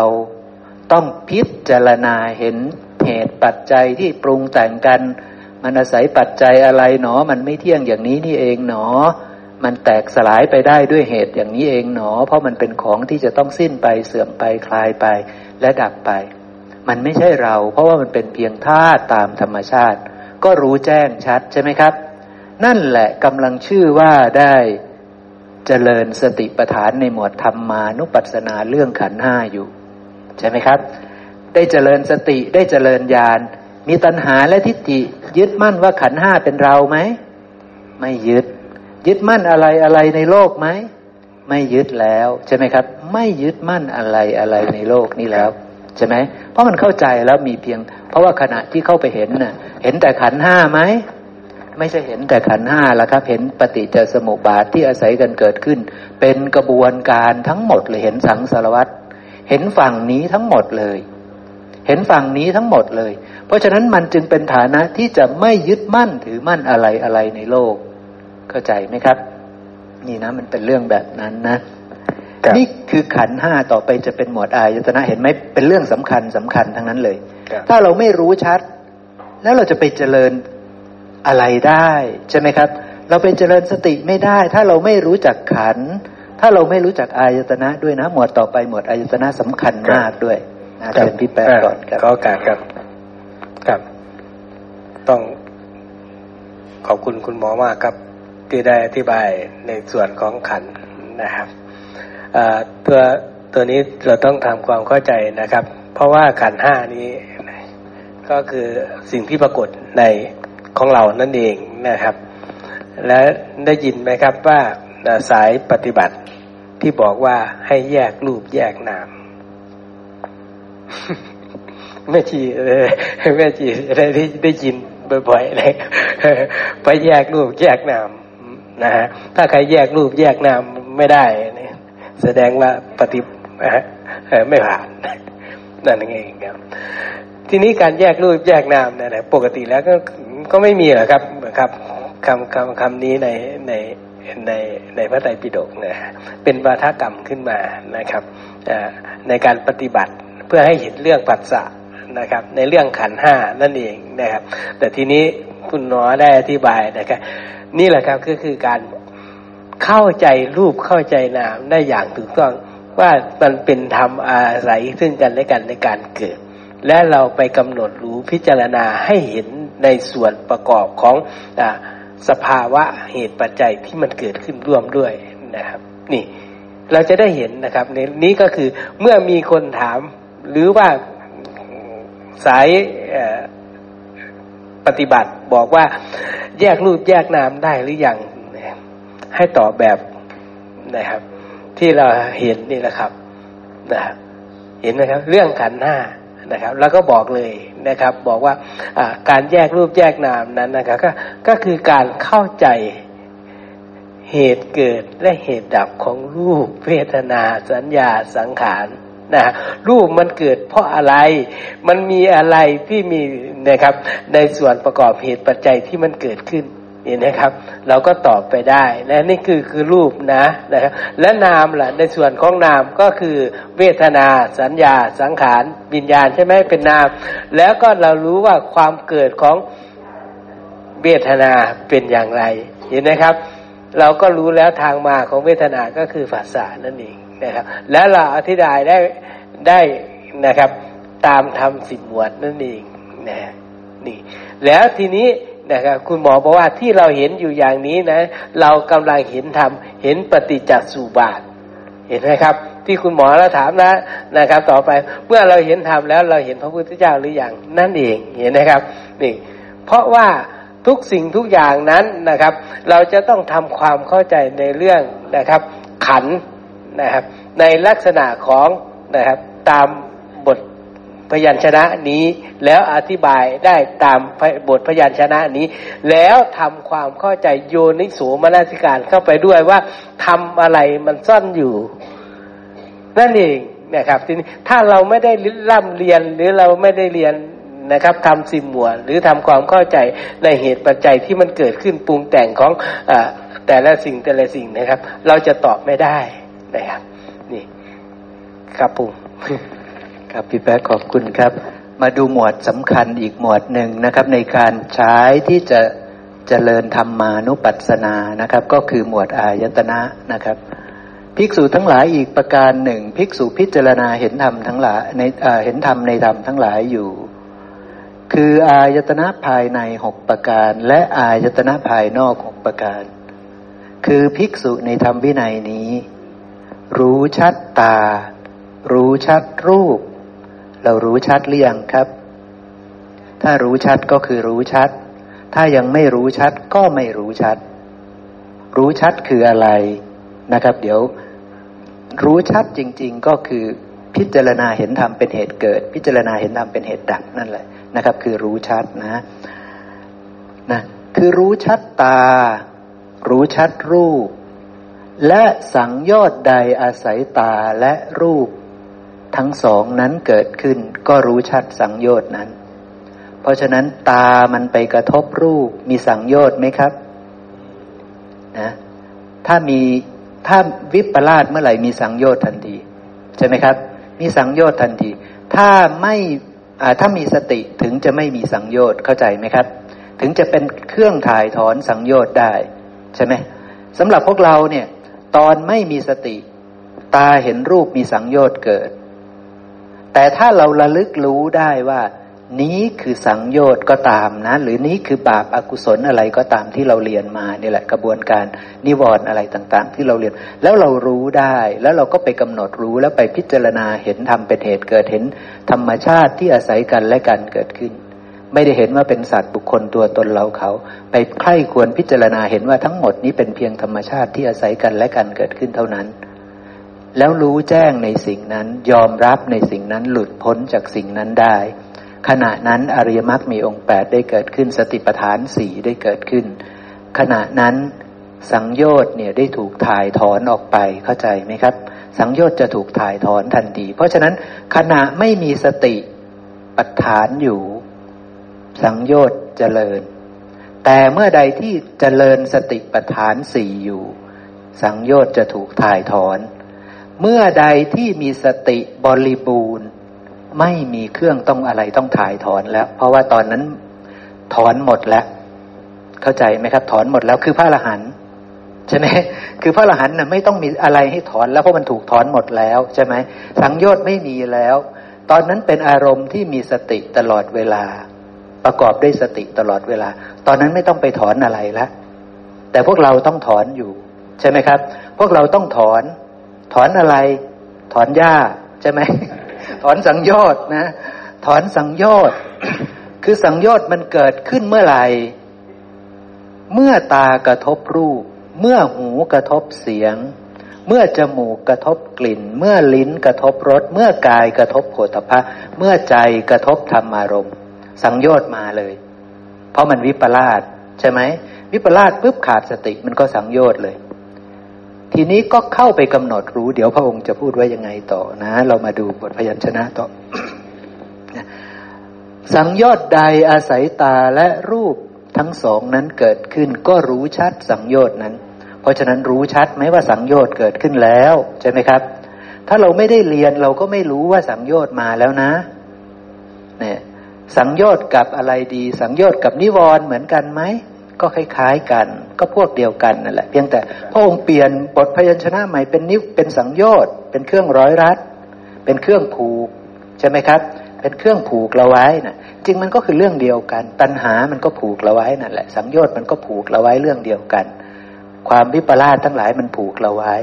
นิวรณ์มันผูกเราไว้ เรื่องเดียวกันนะการเกิดขึ้นแห่งสังโยชน์ที่จะไม่ให้มันเกิดขึ้นได้ยังไง คือความดับสนิทของสังโยชน์ ความเกิดและความดับของสังโยชน์นี่รู้จัก รู้จักว่ามันเกิดแล้ว แล้วมันเกิดขึ้นได้ด้วยเหตุใดก็รู้ชัด มันจะไม่มีได้ด้วยเหตุใดก็รู้ชัด นี่คือลักษณะนั้นนะครับ ก็รู้ชัดในเหตุนั้น การละสังโยชน์ที่เกิดขึ้นแล้วมีได้ด้วยเหตุใดก็รู้ชัดเหตุนั้น คือรู้วิธีที่จะละ ไม่ใช่โยนทิ้งนะไม่ใช่โยนทิ้ง แต่ไปกำหนดรู้สังโยชน์ ไปกำหนดรู้สังโยชน์นั้นเสียนะครับนะและสังโยชน์ที่ละได้แล้วจะไม่ให้เกิดขึ้นอีกต่อไป มีได้ด้วยเหตุใดก็รู้ชัดสิ่งนั้น แม่สุภาพรมีผัสสะกับลูกปุ๊บสังโยชน์เกิดขึ้นทันทีเลย ใช่ไหมครับ อะไรคือสังโยชน์ของแม่สุภาพรครับ ลูก ลูกคือสังโยชน์ใช่ไหมครับ ลูกคือสังโยชน์เพราะลูกเป็นของเรา ใช่ไหมลูกเป็นสังโยชน์เรียบร้อยแล้วผัสสะกับลูกปุ๊บ สังโยชน์เรียบร้อยแล้ว มีเครื่องร้อยลัดเรียบร้อยแล้ว ถ้าแม่สุภาพรไม่รู้ว่า เรายึดลูกนะนี่ เรายึดตัวเรานะนี่ ใช่ไหมครับ สังโยชน์นั้นก็ต้องเกิดขึ้นต่อไป ใช่ไหมครับ แต่แม่สุภาพรระลึกรู้ได้ว่าสังโยชน์เกิดขึ้นแล้วนะนี่ ใช่ไหมครับ เรายึดลูกแล้วนะนี่ นี่คือเครื่องร้อยลัดเรานะนี่ ใช่ไหมครับ ถ้าเรายังยึดเขาอยู่ ไม่มีทางนะที่จะพ้นจากทุกข์ได้ ไปเกิดไปตายร่วมกันอีกไม่รู้กี่ชาตินะ อย่างนี้ใช่ไหมครับ แม่สุภาพรระลึกได้ ก็รู้ว่านี่สังโยชน์มันเกิดขึ้นแล้วเกิดขึ้น เพราะความวิปลาสเป็นปัจจัยใช่ไหมครับ เราไปรู้ว่าลูกเป็นเราเป็นของเราเป็นตัวตนของเรา เรารู้ว่าสิ่งนี้เป็นเราเป็นของเราเป็นตัวตนของเรา เห็นอายตนะภายในก็เป็นเรา เป็นของเราเป็นตัวตนของเรา เห็นตา หูจมูกลิ้นกายใจเป็นเราเป็นของเราเป็นตัวตนของเรา เห็นรูปคือลูก เสียงกลิ่นรสโผฏฐะธรรมารมเป็นเราเป็นของเราเป็นตัวตนของเรา ใช่ไหมครับ มันเห็นวิปลาสใช่ไหมเพราะนั้นก็ไปเข้าไปอบรมหมายว่าแท้จริง อายตนะทั้งหมดเหล่านี้คืออะไรกันแน่ ลูกคืออะไรกันแน่ ใช่ไหมครับ เมื่ออบรมอยู่อย่างนั้น เราก็จะเห็นสิ่งทั้งหลายทั้งปวงเหล่านั้นตามความเป็นจริง เครื่องร้อยรัดก็จะหายไปถูกถ่ายถอนนั่นเองใช่ไหมครับ แท้จริงมันก็คือเรื่องเดียวกันนั่นแหละ ทั้งหมดใช่ไหมครับ เป็นเรื่องของผัสสะแล้ว มีสติรู้ไหมว่าอะไรเกิดขึ้น ทางนี้ถูกหรือทางนี้ผิดนั่นเองใช่ไหมครับ มันคือเรื่องเดียวกันทั้งหมด เพียงแต่พระองค์เปลี่ยนบทพยัญชนะมาพูดเรื่องอายตนะทั้งหก แล้วก็ใส่คำว่าสังโยชน์เข้าไป เฉยๆใช่ไหมครับ แต่แท้จริงคือเรื่องเดียวกันทั้งหมด ทั้งหมดทั้งปวงนั้นเริ่มต้นที่ผัสสะ เริ่มต้นที่ตาหูจมูก ลิ้นกายใจ นี้ทั้งสิ้นใช่ไหมครับ แล้วความวิปลาสใช่ไหมเกิด หรือความไม่วิปลาสเกิดกันแน่ กุศลเลือกกุศลเกิด ทางถูกหรือทางผิดเกิด สังโยชน์หรือไม่สังโยชน์ที่เกิดขึ้นใช่ไหมครับ ทั้งหมดนั้นเป็นเรื่องเดียวกัน แต่พระองค์บัญญัติได้ไม่ไม่มีข้อจำกัดแล้วแต่พระองค์จะบัญญัติใช่ไหมแต่แท้จริงก็คือเรื่องเดียวกันทั้งหมดใช่ไหมครับ คือเรื่องเดียวกันทั้งหมดนะนี่พระองค์ก็ค่อยๆไล่ไปนะเพราะฉะนั้นเรารู้จักไหมสิ่งที่มันเกิดขึ้นกับเราใช่ไหมและสิ่งนั้นคืออะไรก็คือทำสิบหมวดนั่นแหละ โอกันตะสังยุตนั่นแหละใช่ไหมครับ เพียงแต่พระองค์บัญญัติว่าเป็นสังโยชน์เรารู้จักไหมทีนี้ ใช่ไหมครับ ถ้าเราไม่รู้จักเราก็ตกใจเลยไอ้สังโยชน์คืออะไรหนอใช่ไหมครับนะ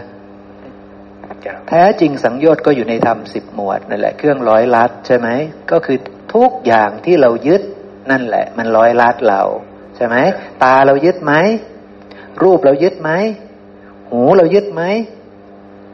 เสียงเรายึดยึดยึดยึดยึดยึดทุกอย่าง เพราะฉะนั้นนี่คือสังโยชน์ใช่ไหมครับกับกับ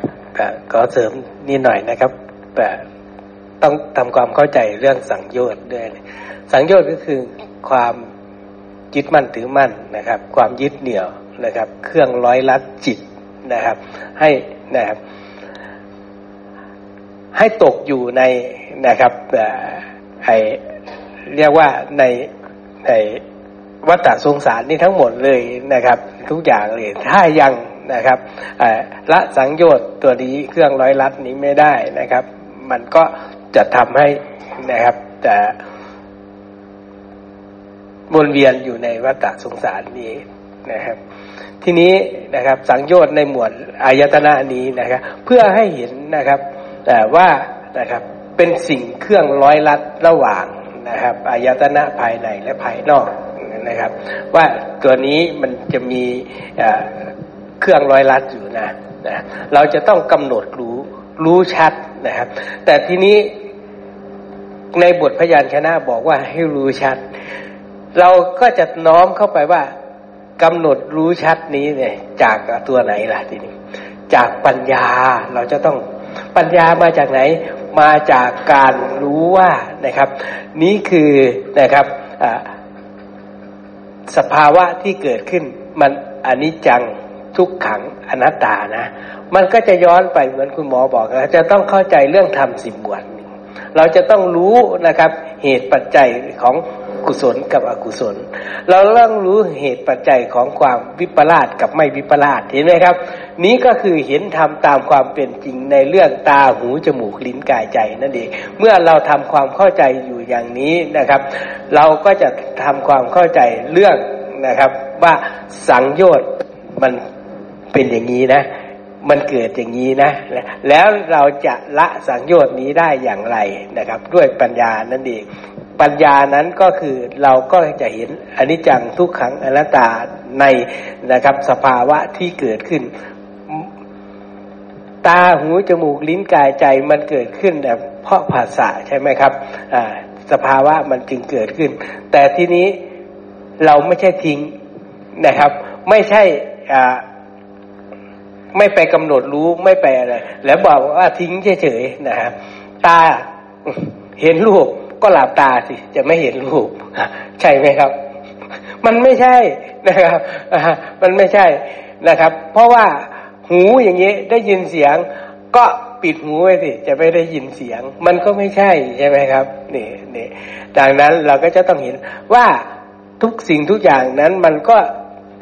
ทำไปตาม เหตุตามปัจจัย ไม่ว่าตาหูจมูกลิ้นกายใจ มันก็ทำงานไปตามของมัน ตาต้องเห็นรูป หูต้องยินเสียงอย่างนี้นะครับ แล้วเมื่อมันสภาวะมันเกิดขึ้น แล้วอะไรล่ะ เป็นตัวที่นะครับเหตุปัจจัยให้มันเกิดขึ้น เราก็จะได้เห็นสภาวะที่มันเกิดขึ้นนั่นเองนะครับ เมื่อสภาวะที่มันเกิดขึ้นแล้วเราก็จะรู้ว่านั้นมันไม่เที่ยงนะ มันเป็นทุกข์นะ มันเป็นอนัตตานะ เห็นไหมครับ มันก็จะเมื่อเราเห็นอยู่อย่างนี้ เราก็จะไม่ยึดมั่นถือมั่นในรูปรสกลิ่นเสียง หรือตาหูจมูกลิ้นกายใจของเรานั่นเองครับ ขออนุญาตครับเชิญครับ ตอนนี้เรากำลังพูดในเรื่องของสติปัฏฐานสีในหมวดของธรรมเห็นธรรมในธรรมบางทีก็สงสัยว่า เอ๊ะสติปัฏฐานสี่นี่ดีดีนี่ดีมากเลยนี่ จะเมื่อเจริญแล้วนี่เป็นทางเข้าไหลสู่พระนิพพานนี่ ใครๆก็อยากทำแต่แต่มันมันไม่มีใครเอามาลงรายละเอียดแบบนี้นะในส่วนของการพิจารณาเห็นธรรมในธรรมนี่ก็ไล่มาตั้งแต่ที่หมอยกขึ้นมาตั้งแต่ นิวรณ์ขันธ์ห้านิวรณ์อายตนะอ่า แล้วก็กามหมอนิวรณ์กามในส่วนของนิวรณ์หมออิใช่ใช่ที่ ก็เราก็จะรู้จักแล้วว่าอ๋อการพิจารณาสติปัฏฐานสีในส่วนของการเห็นธรรมในธรรมนี่การพิจารณานิวรณ์นี่พิจารณาอย่างไง ต่อไปเราก็ต้องไม่ต้องกังวลใจในเรื่องนิวรณ์แล้ว เพราะว่าอะไร เพราะว่าเราแต่ก่อนเนี่ยเราเห็นนิวรณ์เป็นเป็นตัวร้ายเลย แต่คราวนี้นี่พอมาฟังแล้วมาพิจารณาแล้ว เอานิวรณ์ก็เป็นธรรมหนึ่ง เอาขึ้นมาพิจารณา การเห็นธรรมพิจารณาธรรมในส่วนของนิวรณ์นี่เป็นไปเพื่ออะไร ไม่ใช่เป็นการเพื่อยึดมั่นถือมั่นก็ทราบชัดว่านิวรณ์นี่เป็นแค่ เป็นแค่เจริญสติ เจริญปัญญา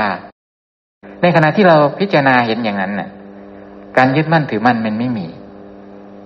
ที่สำคัญก็คือว่าเรารู้จักนิวรณ์แล้วคันนี้ว่ามันเกิดที่ไหน มันเกิดที่จิต เพราะว่าอะไรสัญญาวิปลาส อาศัยสัญญาวิปลาสจึง จิตมีราคะมีโทสะมีโมหะ จิตอะไรต่างๆไงนิวรณ์ทั้งหมดอะเกิดที่ที่นี่เลย แล้วมาเห็นอีกอายตนะสังโยชน์เกิดที่ไหน เกิดที่จิตอีก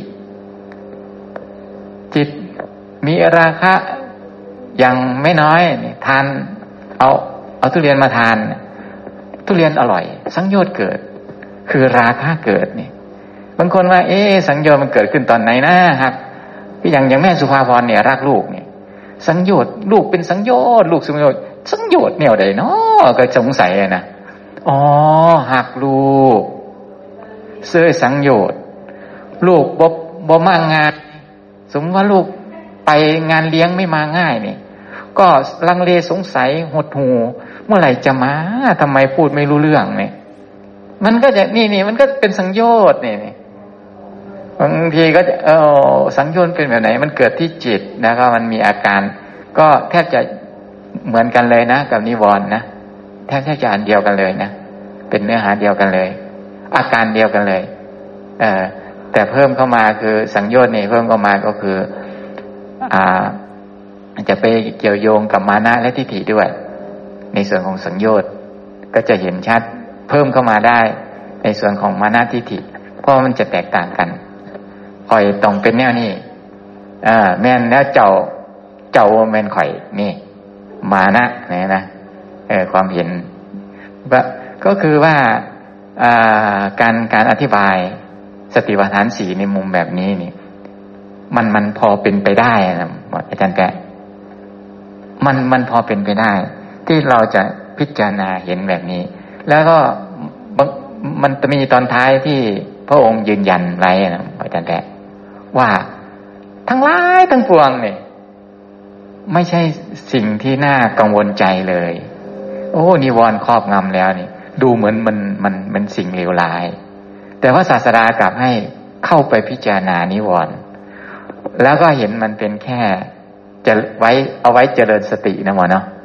เหมือนการพิจารณากายเหมือนกันเนาะใช่อาศัยสิ่งเหล่านี้ อาศัยธรรมเหล่านี้เพื่อมาเจริญสติเจริญญาณเจริญปัญญาเท่านั้นเอง ในขณะที่เจริญอยู่นั้นเกิดอะไรขึ้นบ้างหมอ ก็เห็นธรรมชาติทั้งหลายทั้งปวงตามความเป็นจริงว่าเป็นเพียงของปรุงแต่งอาศัยการเกิดขึ้น ก็จะหลุดพ้นจากความยึดถือว่าเป็นเราเป็นของเราเป็นตัวตนของเรา ตัณหามานะทิฏฐิดับ ความยึดมั่นถือมั่นอะไรอะไรในโลกดับหมด สาธุนี่ อาจารย์แปะมันจะเป็นอย่างนี้มันจะไหลไปตรงนั้นนะอาจารย์แปะและการพิจารณาอยู่อย่างนี้นะครับ คือเป็นผู้เห็นธรรม นะครับ แล้วเป็นผู้มีปัญญานะครับ เมื่อเห็นอยู่อย่างนี้นะครับ รู้อยู่อย่างนี้แล้วนะครับ จึงเป็นวิชาที่ย้อนไปอธิบายทั้งทุกหมวดเลยนะครับ โดยเอาความรู้นี้นะครับ เข้าไปในการพิจารณาแล้วไข้ควร แล้วก็กำหนดรู้นะครับ โยนิสูมนสิการในไม่ว่าจะเป็นกายเวทนาจิต นะครับ โดยเอาหมวดของธรรมนี้แหละครับนะครับ เข้าไปพิจารณานะครับ แล้วก็นะครับการเห็นธรรมอยู่นี้นะครับจึงตอบได้เลยนะครับ ว่าเป็นการที่ระลึกนะครับระลึกได้นะครับ ในความนะครับ ไม่ว่าจะเป็นเหตุเกิดเหตุดับนะครับ เหตุปัจจัยและก็ความปรุงแต่งทำซึ่งอาศัย กันและกันในการเกิดเพื่อเอาไปตอบนะครับ ในธรรมทั้งปวงทั้งหลายนั่นเองนะครับ ครับเนาะแล้วพระองค์ก็สรุปแบบเดิมนะครับนะ การสรุปแบบเดิมผมจะไม่อ่านอีกทีหนึ่งแล้วกันนะครับนะก็คือภิกษุจะเห็นธรรมในธรรมเหล่านี้ได้ ก็โดยการไปพิจารณาเห็นธรรมเป็นเหตุเกิด เป็นธรรมเป็นเหตุดับ และอาศัยธรรมเหล่านี้เพื่อเจริญสติเจริญญาณเจริญปัญญานั่นเองเนาะทีนี้เรามาดูหมวดต่อไปครับ คือหมวดโพชฌงเจ็ด หมวดโพชฌงเจ็ดนะภิกษุทั้งหลายนะครับภิกษุพิจารณาเห็นธรรมในธรรมทั้งหลายคือโพชฌงเจ็ดประการอยู่ เป็นอย่างไรคือภิกษุในธรรมวินัยนี้ เมื่อสติสัมโพชฌงภายในมีอยู่ ก็รู้ชัดว่าสติสัมโพชฌงภายในมีอยู่ เมื่อไม่มีก็รู้ชัด นี่คืออะไรครับ พระองค์กำลังพูดถึงโพชฌงเจ็ดพระองค์กำลังพูดถึงเรื่องอะไรครับ เราคิดออกไหม กุศลมีหรือไม่มี ใช่ไหมนิวรณ์พูดเรื่องอกุศลมีหรือไม่มีในเรา โพชฌงเจ็ดคือกุศลมีหรือไม่มีในเรา ใช่ไหมนี่เนี่ย นี่คือพูดเรื่องกุศลแล้วทีเนี้ยนิวรณ์พูดเรื่องอกุศล แต่บัดนี้มารู้ว่า เมื่อสติสัมโพชฌงภายใน มีอยู่ ตอนที่เรามีสติเรารู้ไหมว่านี้คือสติ รู้จักไหมนั่นเองนะครับ ว่านี้คือสติ นี่คือการระลึกรู้ที่ชอบ นี่คือการระลึกรู้ถึงความจริงของธรรมชาติฝั่งนี้ ของธรรมะที่ชื่อว่าสังคตะธรรม ของธรรมะที่ชื่อว่าปฏิจจสมุปปนธรรม ถ้ามีสติระลึกเห็นธรรมทั้งหลายทั้งปวงว่าเป็นแบบนี้เป็นสังคตะธรรม เป็นเพียงปฏิจจสมุปันธรรม คือมันไม่เที่ยงเนี่ย เนี่ย แปลว่า โพชฌงมีแล้วในเรานะครับนะ ก็คือการระลึกรู้นั่นแหละ อย่างเช่น ระลึกรู้ว่า ลูกนี่เป็นเพียงของปรุงแต่ง ไม่เที่ยงเป็นทุกข์เป็นอนัตตาไม่ว่าจะคำใดก็ตามที่เราระลึกรู้ได้ ตอนนั้นแหละสติสัมโพชฌงมีแล้วเข้าใจไหมครับ นี่คือสติสัมโพชฌงมีแล้วในเรา หรือตอนที่ไม่ได้พิจารณาลูกว่ามาปุ๊บฉันก็โกรธลูกไปอะไรเงี้ยนี่คือไม่มีสติ เมื่อสติสัมโพชฌงภายในไม่มี ก็รู้ชัดว่าไม่มี เพราะฉะนั้นแม่สุภาพรตอนที่ เอาละโตกับลูกปุ๊บเราไม่มีสตินี่ นั่นแหละ คือกำลังเห็นธรรมอยู่กำลังเริ่มต้นของการเห็นธรรม แม้แต่รู้ว่าเราไม่มีสตินี่ ก็กำลังมาถูกทางแล้วนะครับนะ เรามีสตินี่ ก็ถูกทางแล้วด้วย เพราะรู้ชัดว่าอะไรคือสติ เข้าใจไหมครับนะอย่างเช่น ลูกว่ามาปุ๊บเราก็โต้กลับปุ๊บอ้าวเราไม่มีสตินี่ ก็รู้ชัดว่าสติสัมโพธชงภายในไม่มี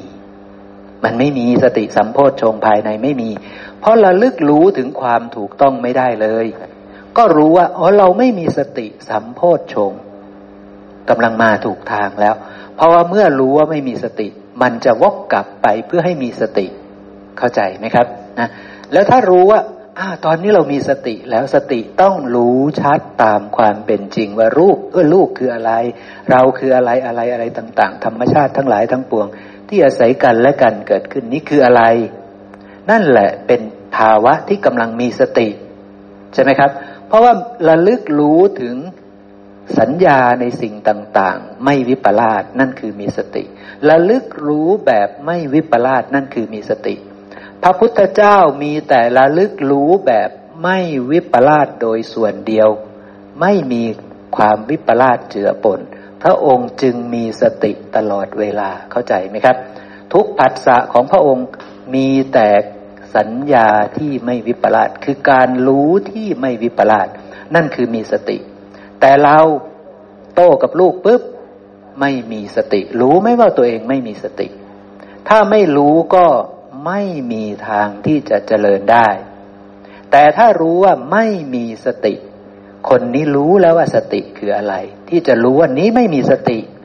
สติคือแบบนี้เนี่ยใช่ไหมครับ คนที่ไม่รู้ว่ามีไม่มีสตินี่เขารู้จักสติไหมต้องรู้สิครับ ใช่ไหมครับ ตอนนี้รู้ว่าตัวเองไม่มีสติ อย่างถูกต้องนะ เพราะว่าพวกคนเมานี่เขาบอกว่าไม่มีสติใช่ไหม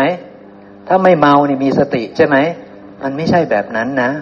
ไม่ใช่สติแบบโลกโลกนะ สติของพระพุทธเจ้าคือการระลึกรู้ที่ถูกต้อง รู้จักรูปเสียงกลิ่นรสโผฏฐะธรรมารมถูกต้องตามความเป็นจริง รู้จักตาหูจมูก ลิ้นกายใจ ถูกต้องตามความเป็นจริง นั่นคือสติ ต้องระลึกรู้ให้ได้ก่อน เพราะนั้นแม่สุภาพรที่ไม่รู้จักลูก ไม่รู้จักตัวเองตามความเป็นจริง แล้วรู้ว่าตัวเองไม่มีสติ นั่นกำลังจะมาถูกทาง แล้วต่อไปปุ๊บแม่สุภาพรก็มีสติเสียโดยการไปกำหนดรู้ว่าลูกคืออะไร เราคืออะไร สิ่งทั้งหลายทั้งปวงที่อาศัยกันและกันเกิดขึ้นนี้คืออะไร นั่นกำลังเดินมากแล้วกำลังได้โยนิโสมนสิการ คือได้ทำธรรมวิจยะสัมโพชงนะตัวแรกคือสติสัมโพชงก่อนระลึกรู้ก่อน รู้จักไหมว่าตอนนี้ไม่รู้ รู้จักไหมว่าตอนนี้รู้นั่นเองใช่ไหมครับ นี่คือสติสัมโพธชงเป็นอย่างนี้นะ รู้ว่ามันเกิดได้ด้วยเหตุใด รู้ว่ามันไม่เกิดด้วยเหตุใดก็รู้ชัด มันเกิดได้ก็เมื่อเราใส่ใจ เราปารบความเพียรเราศรัทธาเราตั้งใจที่จะให้มันเกิดขึ้น มันเป็นของปรุงแต่ง เพราะฉะนั้นต้องตั้งใจทำให้มันเกิดขึ้น นะสตินี่ต้องตั้งใจทำให้มันเกิดขึ้น ถ้าเราไม่ศรัทธาพระพุทธเจ้า เราจะมาใส่ใจไหมให้มันมีสติ ไม่ไม่มีการใส่ใจ จะมีอารัมพธาตุไหมจะมีความเพียรริเริ่มไหมอารัมพธาตุนะไม่มี เพราะว่าฉันไม่ได้ศรัทธาเธอ ฉันจะไปเดินตามเธอทำไม ฉันไม่ได้ศรัทธาเธอ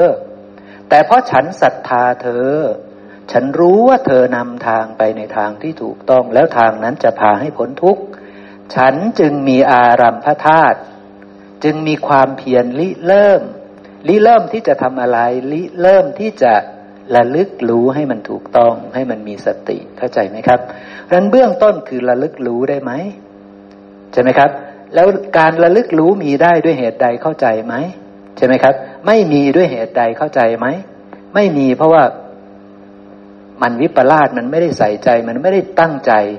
มันไม่ได้ริเริ่มไม่ได้มีอารัมพธาตุที่ถูกต้องนั่นเองใช่ไหมครับ มันก็ไปของมันตามความเคยชินแต่ถ้ามันมีอารัมพธาตุในฝ่ายที่ต้องการไปถึงความเจริญ นั่นแหละ มันก็จะมาใส่ใจ ต้องระลึกรู้ให้ได้ ต้องระลึกรู้ให้ได้ เนี่ยสิ่ง เพราะว่าเรียนมาแล้วนี่ว่าทุกขณะเนี่ยมันวิปลาสตลอดทุกขณะอกุศลมันเกิดขึ้นตลอด ก็มาใส่ใจที่จะ จับตัวอกุศล ก็มาใส่ใจที่จะจับบาปอากุศลเหล่านี้เสีย ใส่ใจที่จะเจริญกุศลเสียใช่ไหมครับ นั่นคือตัวสติเป็นตัวแรก รู้ไหมว่าตัวเองมีสติหรือไม่มีสติในภายในใช่ไหมครับ ต่อมานะครับธรรมวิจยะก็เหมือนกัน มันเกิดขึ้นนี่ภายในมันเกิดขึ้นนี่เรารู้ไหมว่ามีธรรมวิจยะเกิดขึ้น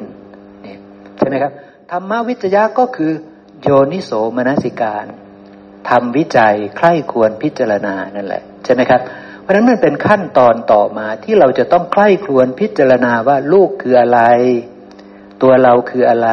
ทั้งหมดทั้งปวง นี่คืออะไรสิ่งทั้งหลายทั้งปวงนี่คืออะไร ตาหูจมูกลิ้นกายใจ รูปเสียงกลิ่นรสโผฏฐัพธรรมารมวิญญาณผัสสะเวทนา ทั้งหมดทั้งปวงนี่คืออะไรใช่ไหมครับ ตอนนั้นแหละกำลังวิจยะสัมโพธชงกำลังวิจัยกำลังจำแนกแจกแจงกำลังกำหนดรู้และกำลังวิตกวิจารและใช้คำพูดไหนก็ได้ ในพระสูตรนี้ใช้ชื่อว่า ธรรมวิจยะ คือวิจัยหรือ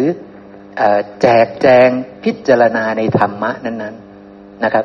เนี่ยเป็นการวิเคราะห์วิจัยในธรรมะนั้นว่ามันคืออะไรกันแน่ เข้าไปรู้ความจริงของธรรมะนั้นนะครับนะ มีหรือไม่มีในเราก็รู้ ถ้าตอนที่โต้กับลูกก็วิปลาสก็ไม่มีหรอกธรรมะวิจยะนี่ใช่ไหมครับ มันก็วิจยะของมันแบบวิปลาสนั่นแหละใช่ไหมครับ แต่เมื่อมีสติระลึกรู้เท่านั้นจึงจะมีธรรมะวิจยะนี้ได้ใช่ไหมครับ ต้องระลึกรู้ได้ก่อน ต้องสติสัมโพธชงก่อน จึงจะมีธรรมะวิจยะสัมโพธชงต่อไปนะครับ จริง ๆ ตัวสติ สัมโพธชงนั้นก็คือตัวตั้งระลึกถึงสัมมาทิฏฐิระลึกถึงความรู้ที่ไม่วิปลาสนั่นแหละ มันก็คือตัวเดียวกัน บัญญัติเป็นโพธชงเจ็ดบัญญัติเป็นอริยมรรคมีองค์แปดแต่ทับกันอยู่ การระลึกรู้ถึงสัญญาที่ไม่วิปลาสความจริงของสิ่งทั้งปวง นั่นคือสัมมาทิฏฐิถูกตั้งขึ้นแล้วสัมมาสังกัปปะก็ตัวเดียวกันกับธรรมวิจยะสัมโพชงนั่นแหละ กำลังวิตกวิจารกำลังใคร่ครวญพิจารณาว่านี้คืออะไรนี้คืออะไรนี้คืออะไร เป็นเรื่องแบบนั้นนะครับ มีในเราไหมตอนนั้น ถ้าวิปลาสก็ไม่มีในเรา แต่ถ้าไม่วิปลาสแล้วมันก็เกิดแล้ว ต่อให้ไปเพ่งดูว่ามันมีในเราหรือไม่มีในเรา จะเพ่งหรือไม่เพ่ง มันก็มีแล้ว เข้าใจไหมครับนะเพราะฉะนั้นทางที่ถูกก็คือเมื่อมีในเราก็รู้ว่าทางนี้ถูกต้องกำลังดำเนินไปในทางที่ถูกต้อง นี่คือธรรมาวิจยะสัมโพชงปรากฏแล้วในเรานะ ไม่มีในเราด้วยเหตุใดก็เข้าใจหมด ต่อไปธรรมวิจยะแล้ว มันก็จะแทรกด้วยวิริยะสัมโพชงทันทีคือทำความเพียร ขณะที่วิจัยขณะที่พิจารณาว่าลูกคืออะไรเราคืออะไร อันนี้คืออะไร อันนี้คืออะไร เป็นธรรมะที่อาศัยกันและกันเกิดขึ้นยังไง มีวิริยะไหมครับ มีความเพียรไหม มีเรียบร้อยแล้ว มีวิริยะสัมโพธชงเรียบร้อยแล้ว มีโพธชงองค์การตัดสรู้ที่ชื่อว่าวิริยะแล้วเข้าใจไหมครับ เนี่ยมันก็จะเกิดขึ้นอย่างแทรกซึมเข้าไปอย่างรวดเร็วเลยนะครับ เมื่อวิริยะแล้วกำลังวิวิริยะเรื่องอะไร วิริยะทำกุศลให้เกิด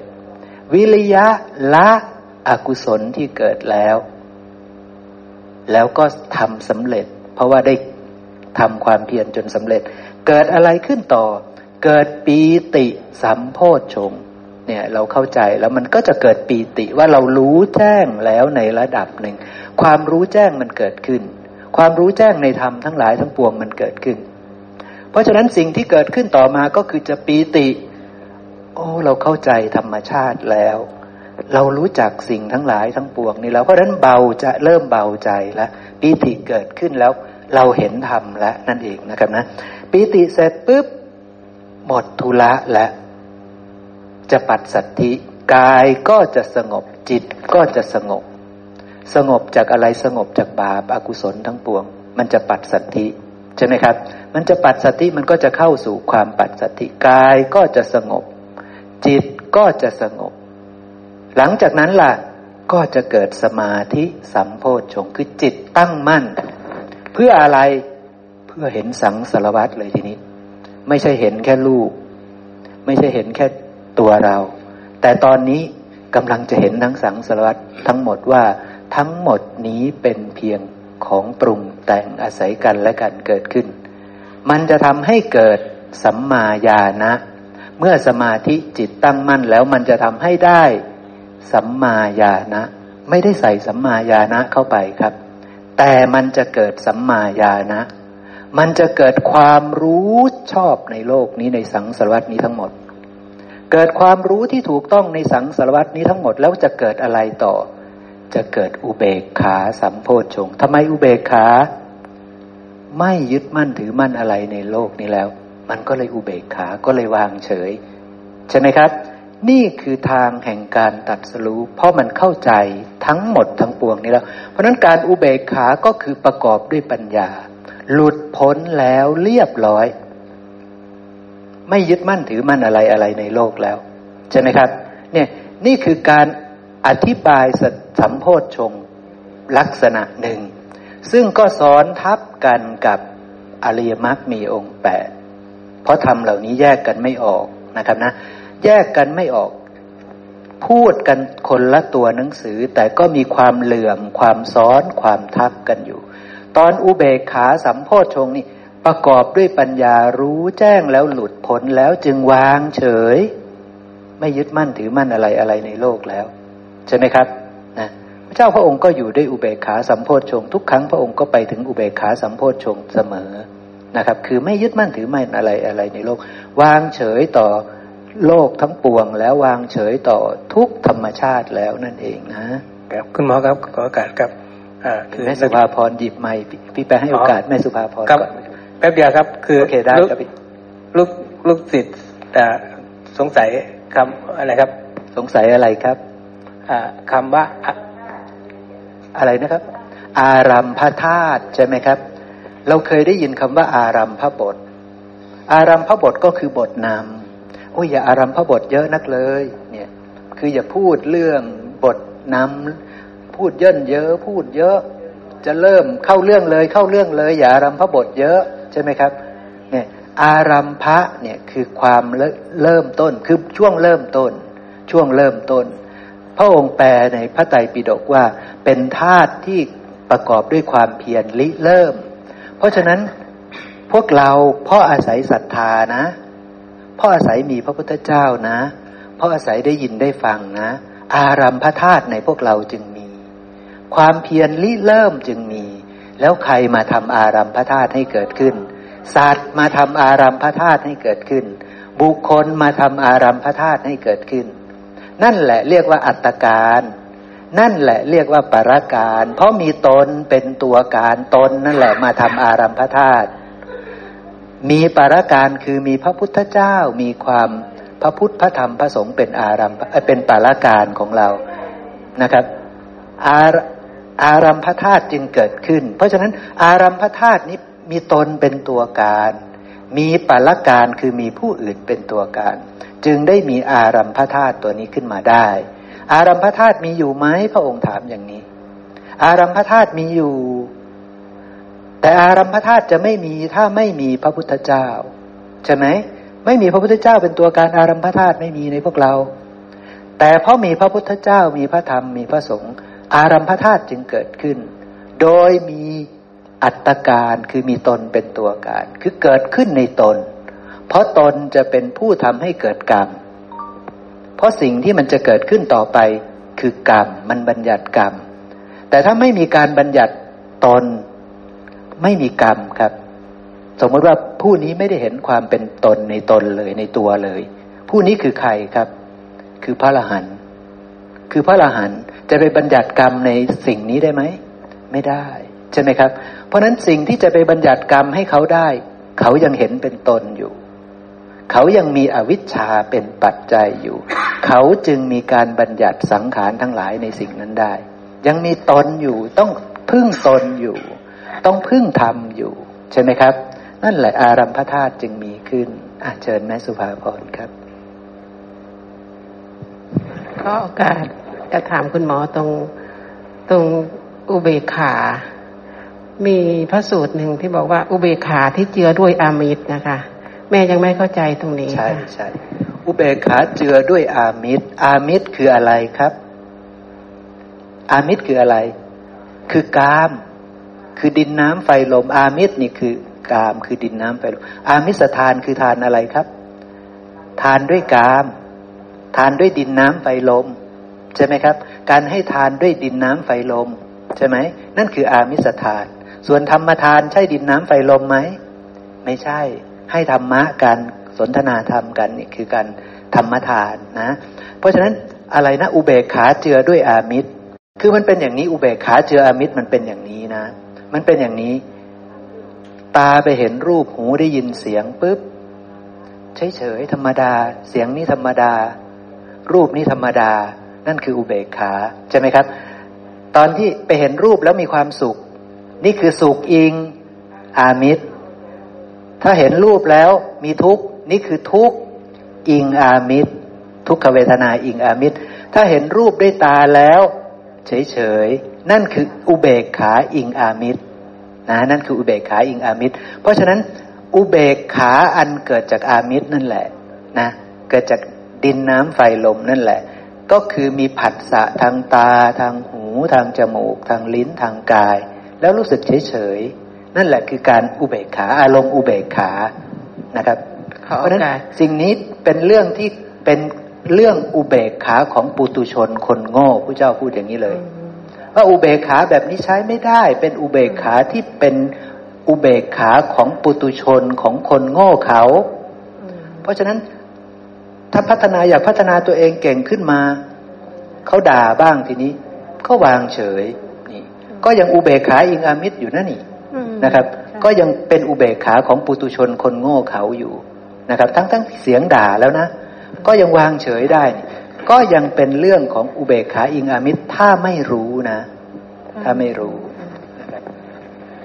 กับลืมแล้วพอจะทำอะไรลืมแล้วพอจะทำความเข้าใจได้นะครับ แล้วก็จะมีอีกอีกตัวหนึ่งนะครับอ่าอุเบกขาอิงอามิตรใช่ไหมครับอ่าแล้วก็จะมีอีกตัวหนึ่งก็จะเหมือนกันก็คืออุเบกขาอาศัยเรือน นะครับเดียวกันอ่าเดียวกันนะครับ แล้วก็อุเบกขาที่ที่ที่ตรงกันข้ามกันก็คืออุเบกขาเนคขมะใช่ครับเนคขมะนี่ก็คือที่ไม่อาศัยเรือ ไม่อาศัยเรือก็คือไม่ไม่อาศัยเรื่องกามนั่นเองนะก็คือละกามนะครับนี่ครับพวกนี้ใช่ใช่ก็คือละกามได้ก็เลยไม่สนใจกาม แล้วเพราะฉะนั้นพวกที่เขาเริ่มแบบว่า ต่อให้รูปเสียงกลิ่นรสผลิตภัณฑ์ที่ไม่ดีเขาก็วางอุเบกขาได้พวกนี้เริ่ม เริ่มขึ้นไปถึงอุเบกขาอาศัยแน่ขมมะ แต่ถ้ายังไม่มีปัญญานะ ก็ยังใช้ไม่ได้ อุเบกขาที่ดีที่สุดคือ อุเบกขาไม่อิงอามิตร ยิ่งกว่าไม่อิงอามิตร คือประกอบด้วยปัญญา พระองค์จะชี้ว่ามันคือปัญญา มันคือการรู้แจ้งมันคือตัวเดียวกันเนี้ยมันคืออุเบกขาสัมโพชงเนี้ยคือประกอบด้วยปัญญานะครับนะ ประกอบด้วยปัญญา ขอโอกาสถ้าถ้ายังไม่เข้าใจให้ถูกต้องนี่มันเป็นอุเบกขาที่ยังเจืออามิตรใช่ไหมคะอะไรนะครับเนี่ยถ้ายังไม่เข้าใจถูกต้องตามที่โพชงเนี่ย ยังเป็นอุเบกขาที่ยังเจืออามิตรใช่ไหมคะ มันยังวิปลาสอยู่ เรียกว่ามันวิปลาสแต่มันจะเจืออามิตรไหมนี่มันก็แล้วแต่อินทรีย์ของเขาว่าเขาพัฒนาไปแค่ไหน ถ้าเขาครอบงำอามิตรได้แล้วเขาวางเฉยได้นะมันก็ยังเป็นอุเบกขาที่ไม่อิงที่ที่อาศัยในขมมะแล้วล่ะ แต่มันก็ยังประกอบด้วยไม่มีปัญญา มันก็ใช้ไม่ได้นะมันก็ยังใช้ไม่ได้ เพราะว่าอุเบกขานี่มันก็จะมีอยู่อยู่อยู่ในหลายหมวดนะครับ คืออุเบกขาที่เป็นปุตุชนรู้ไหมครับ อุเบกขาที่เป็นปุตุชนกเช่นพวกที่เจริญพรหมวิหารสี่อย่างเงี้ยเห็นไหมครับ อุเบกขาเหมือนกันนะนะครับ แล้วก็ผู้ที่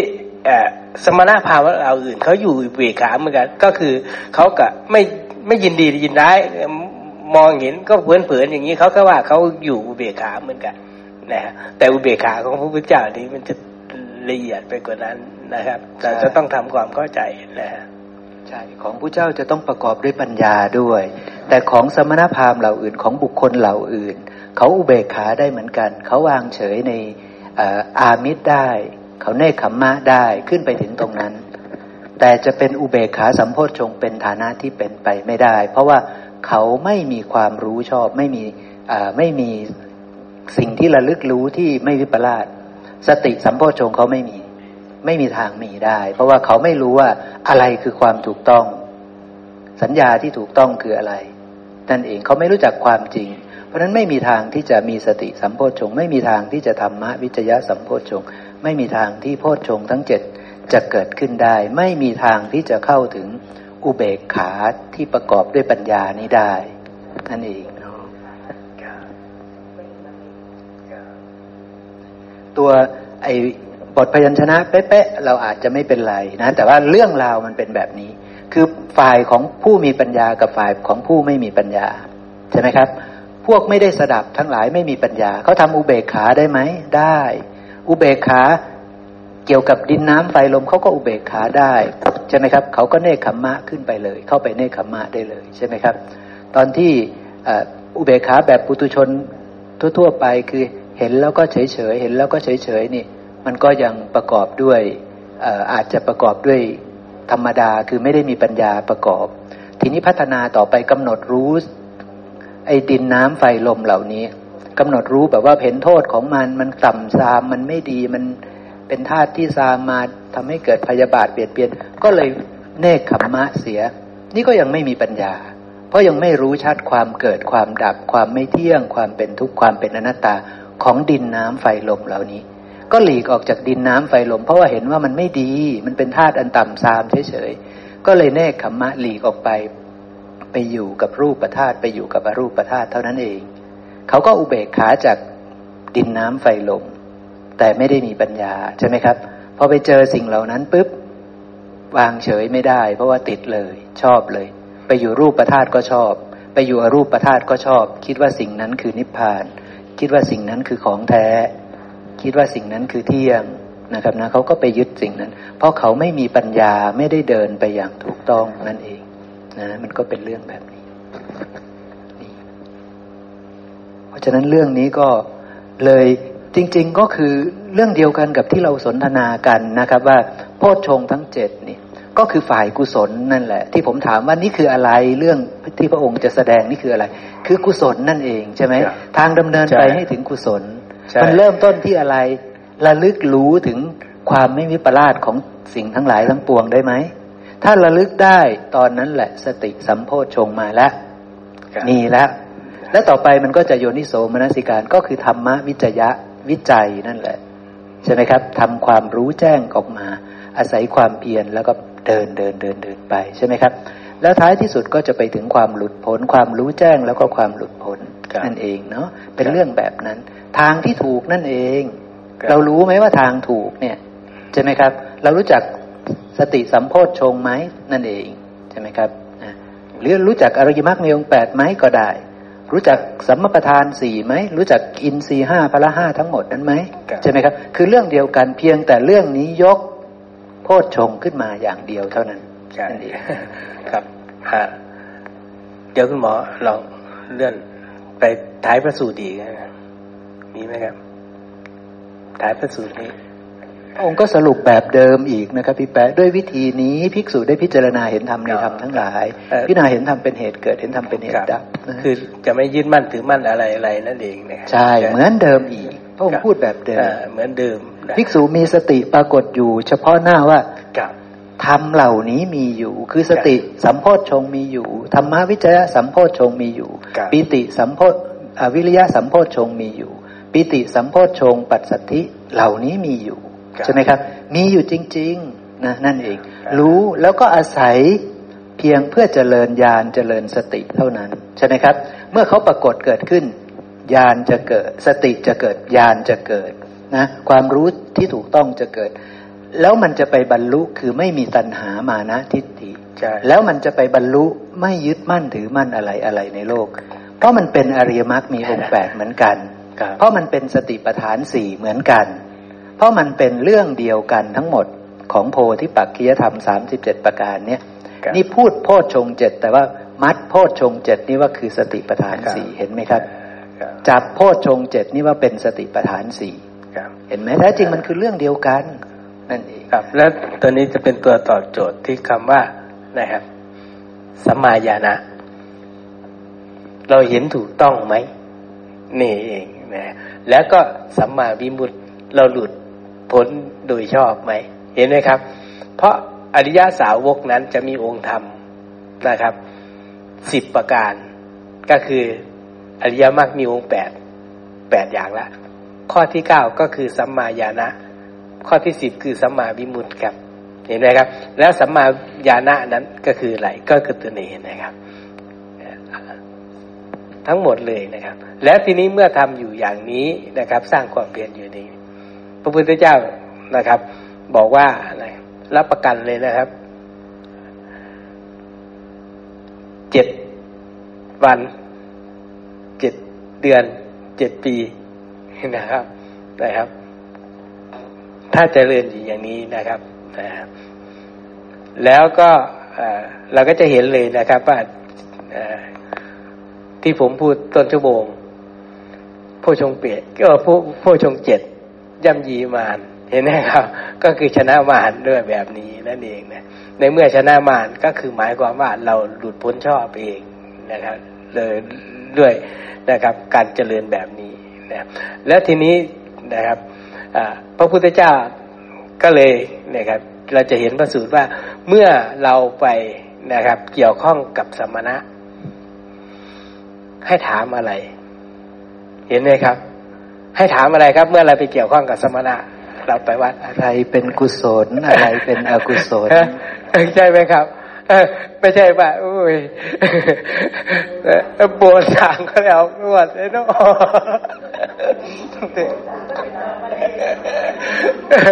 ครับ เห็นไหมครับเออเออให้ถามว่าอะไรคือกุศล อะไรคืออกุศล อะไรควรเสพอะไรไม่ควรเสพ เห็นไหมครับนี่ให้ถามแบบนี้นะครับ อย่าไปถามนะว่าบสถ์เสร็จหรือยัง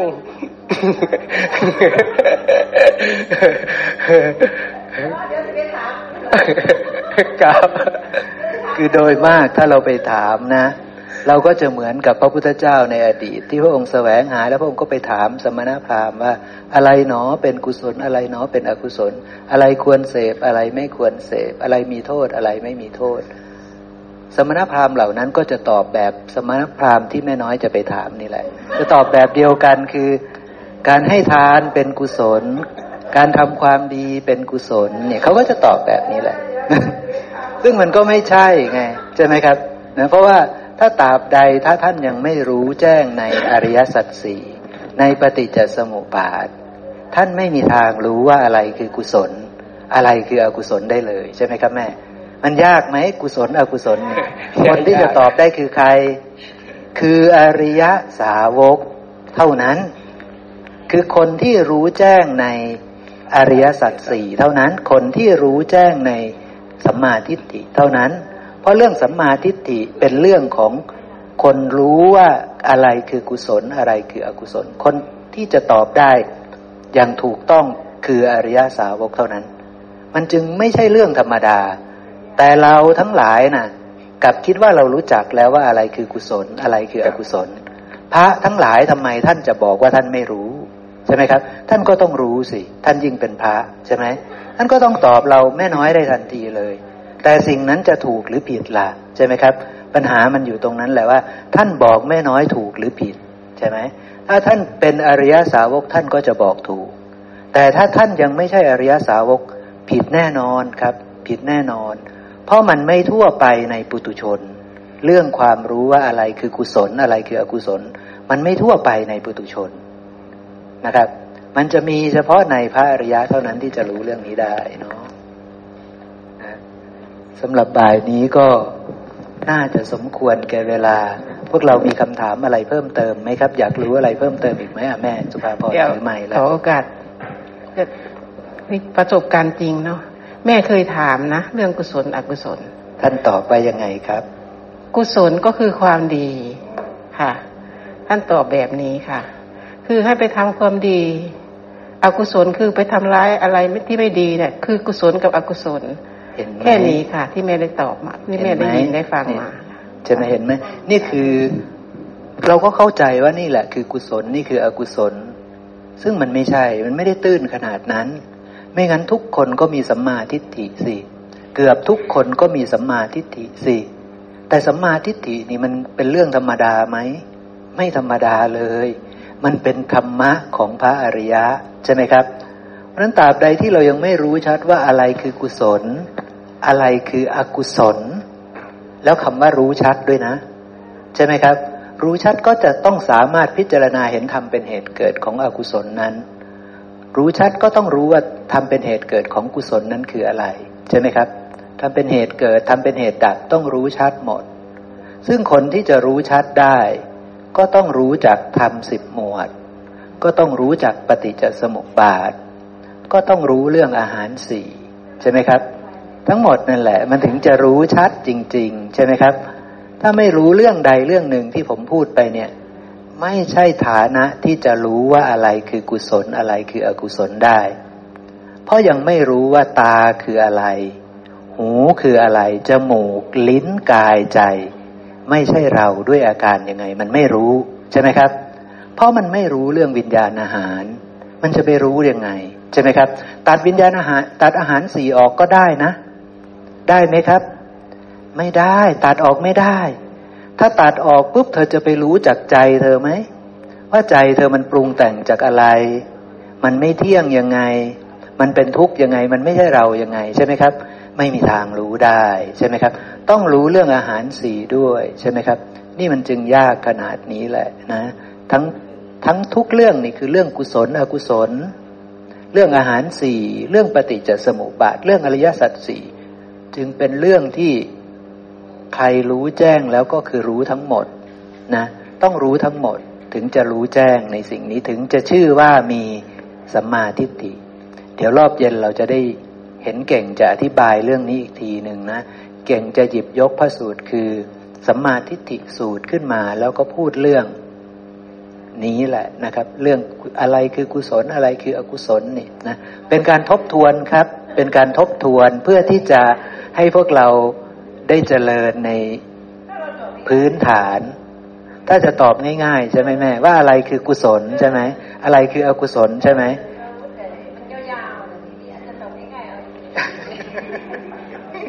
หาโจทย์ยากมาให้อีกแล้ว อกุศลก็คือเมื่อใดที่ขาดสติ ทีนี้เราก็ต้องรู้สติอีก เมื่อใดที่เราวิปลาสนั่นแหละ เมื่อใดที่เราวิปลาสนั่นแหละ เมื่อนั้นแหละ อกุศลเกิด คือก็คือความปกติของเรานั่นแหละ ก็คือความปกติของเรานั่นแหละ พัสสะปุ๊บแล้วมันก็วิปลาสทันทีเลย ใช่ไหมครับ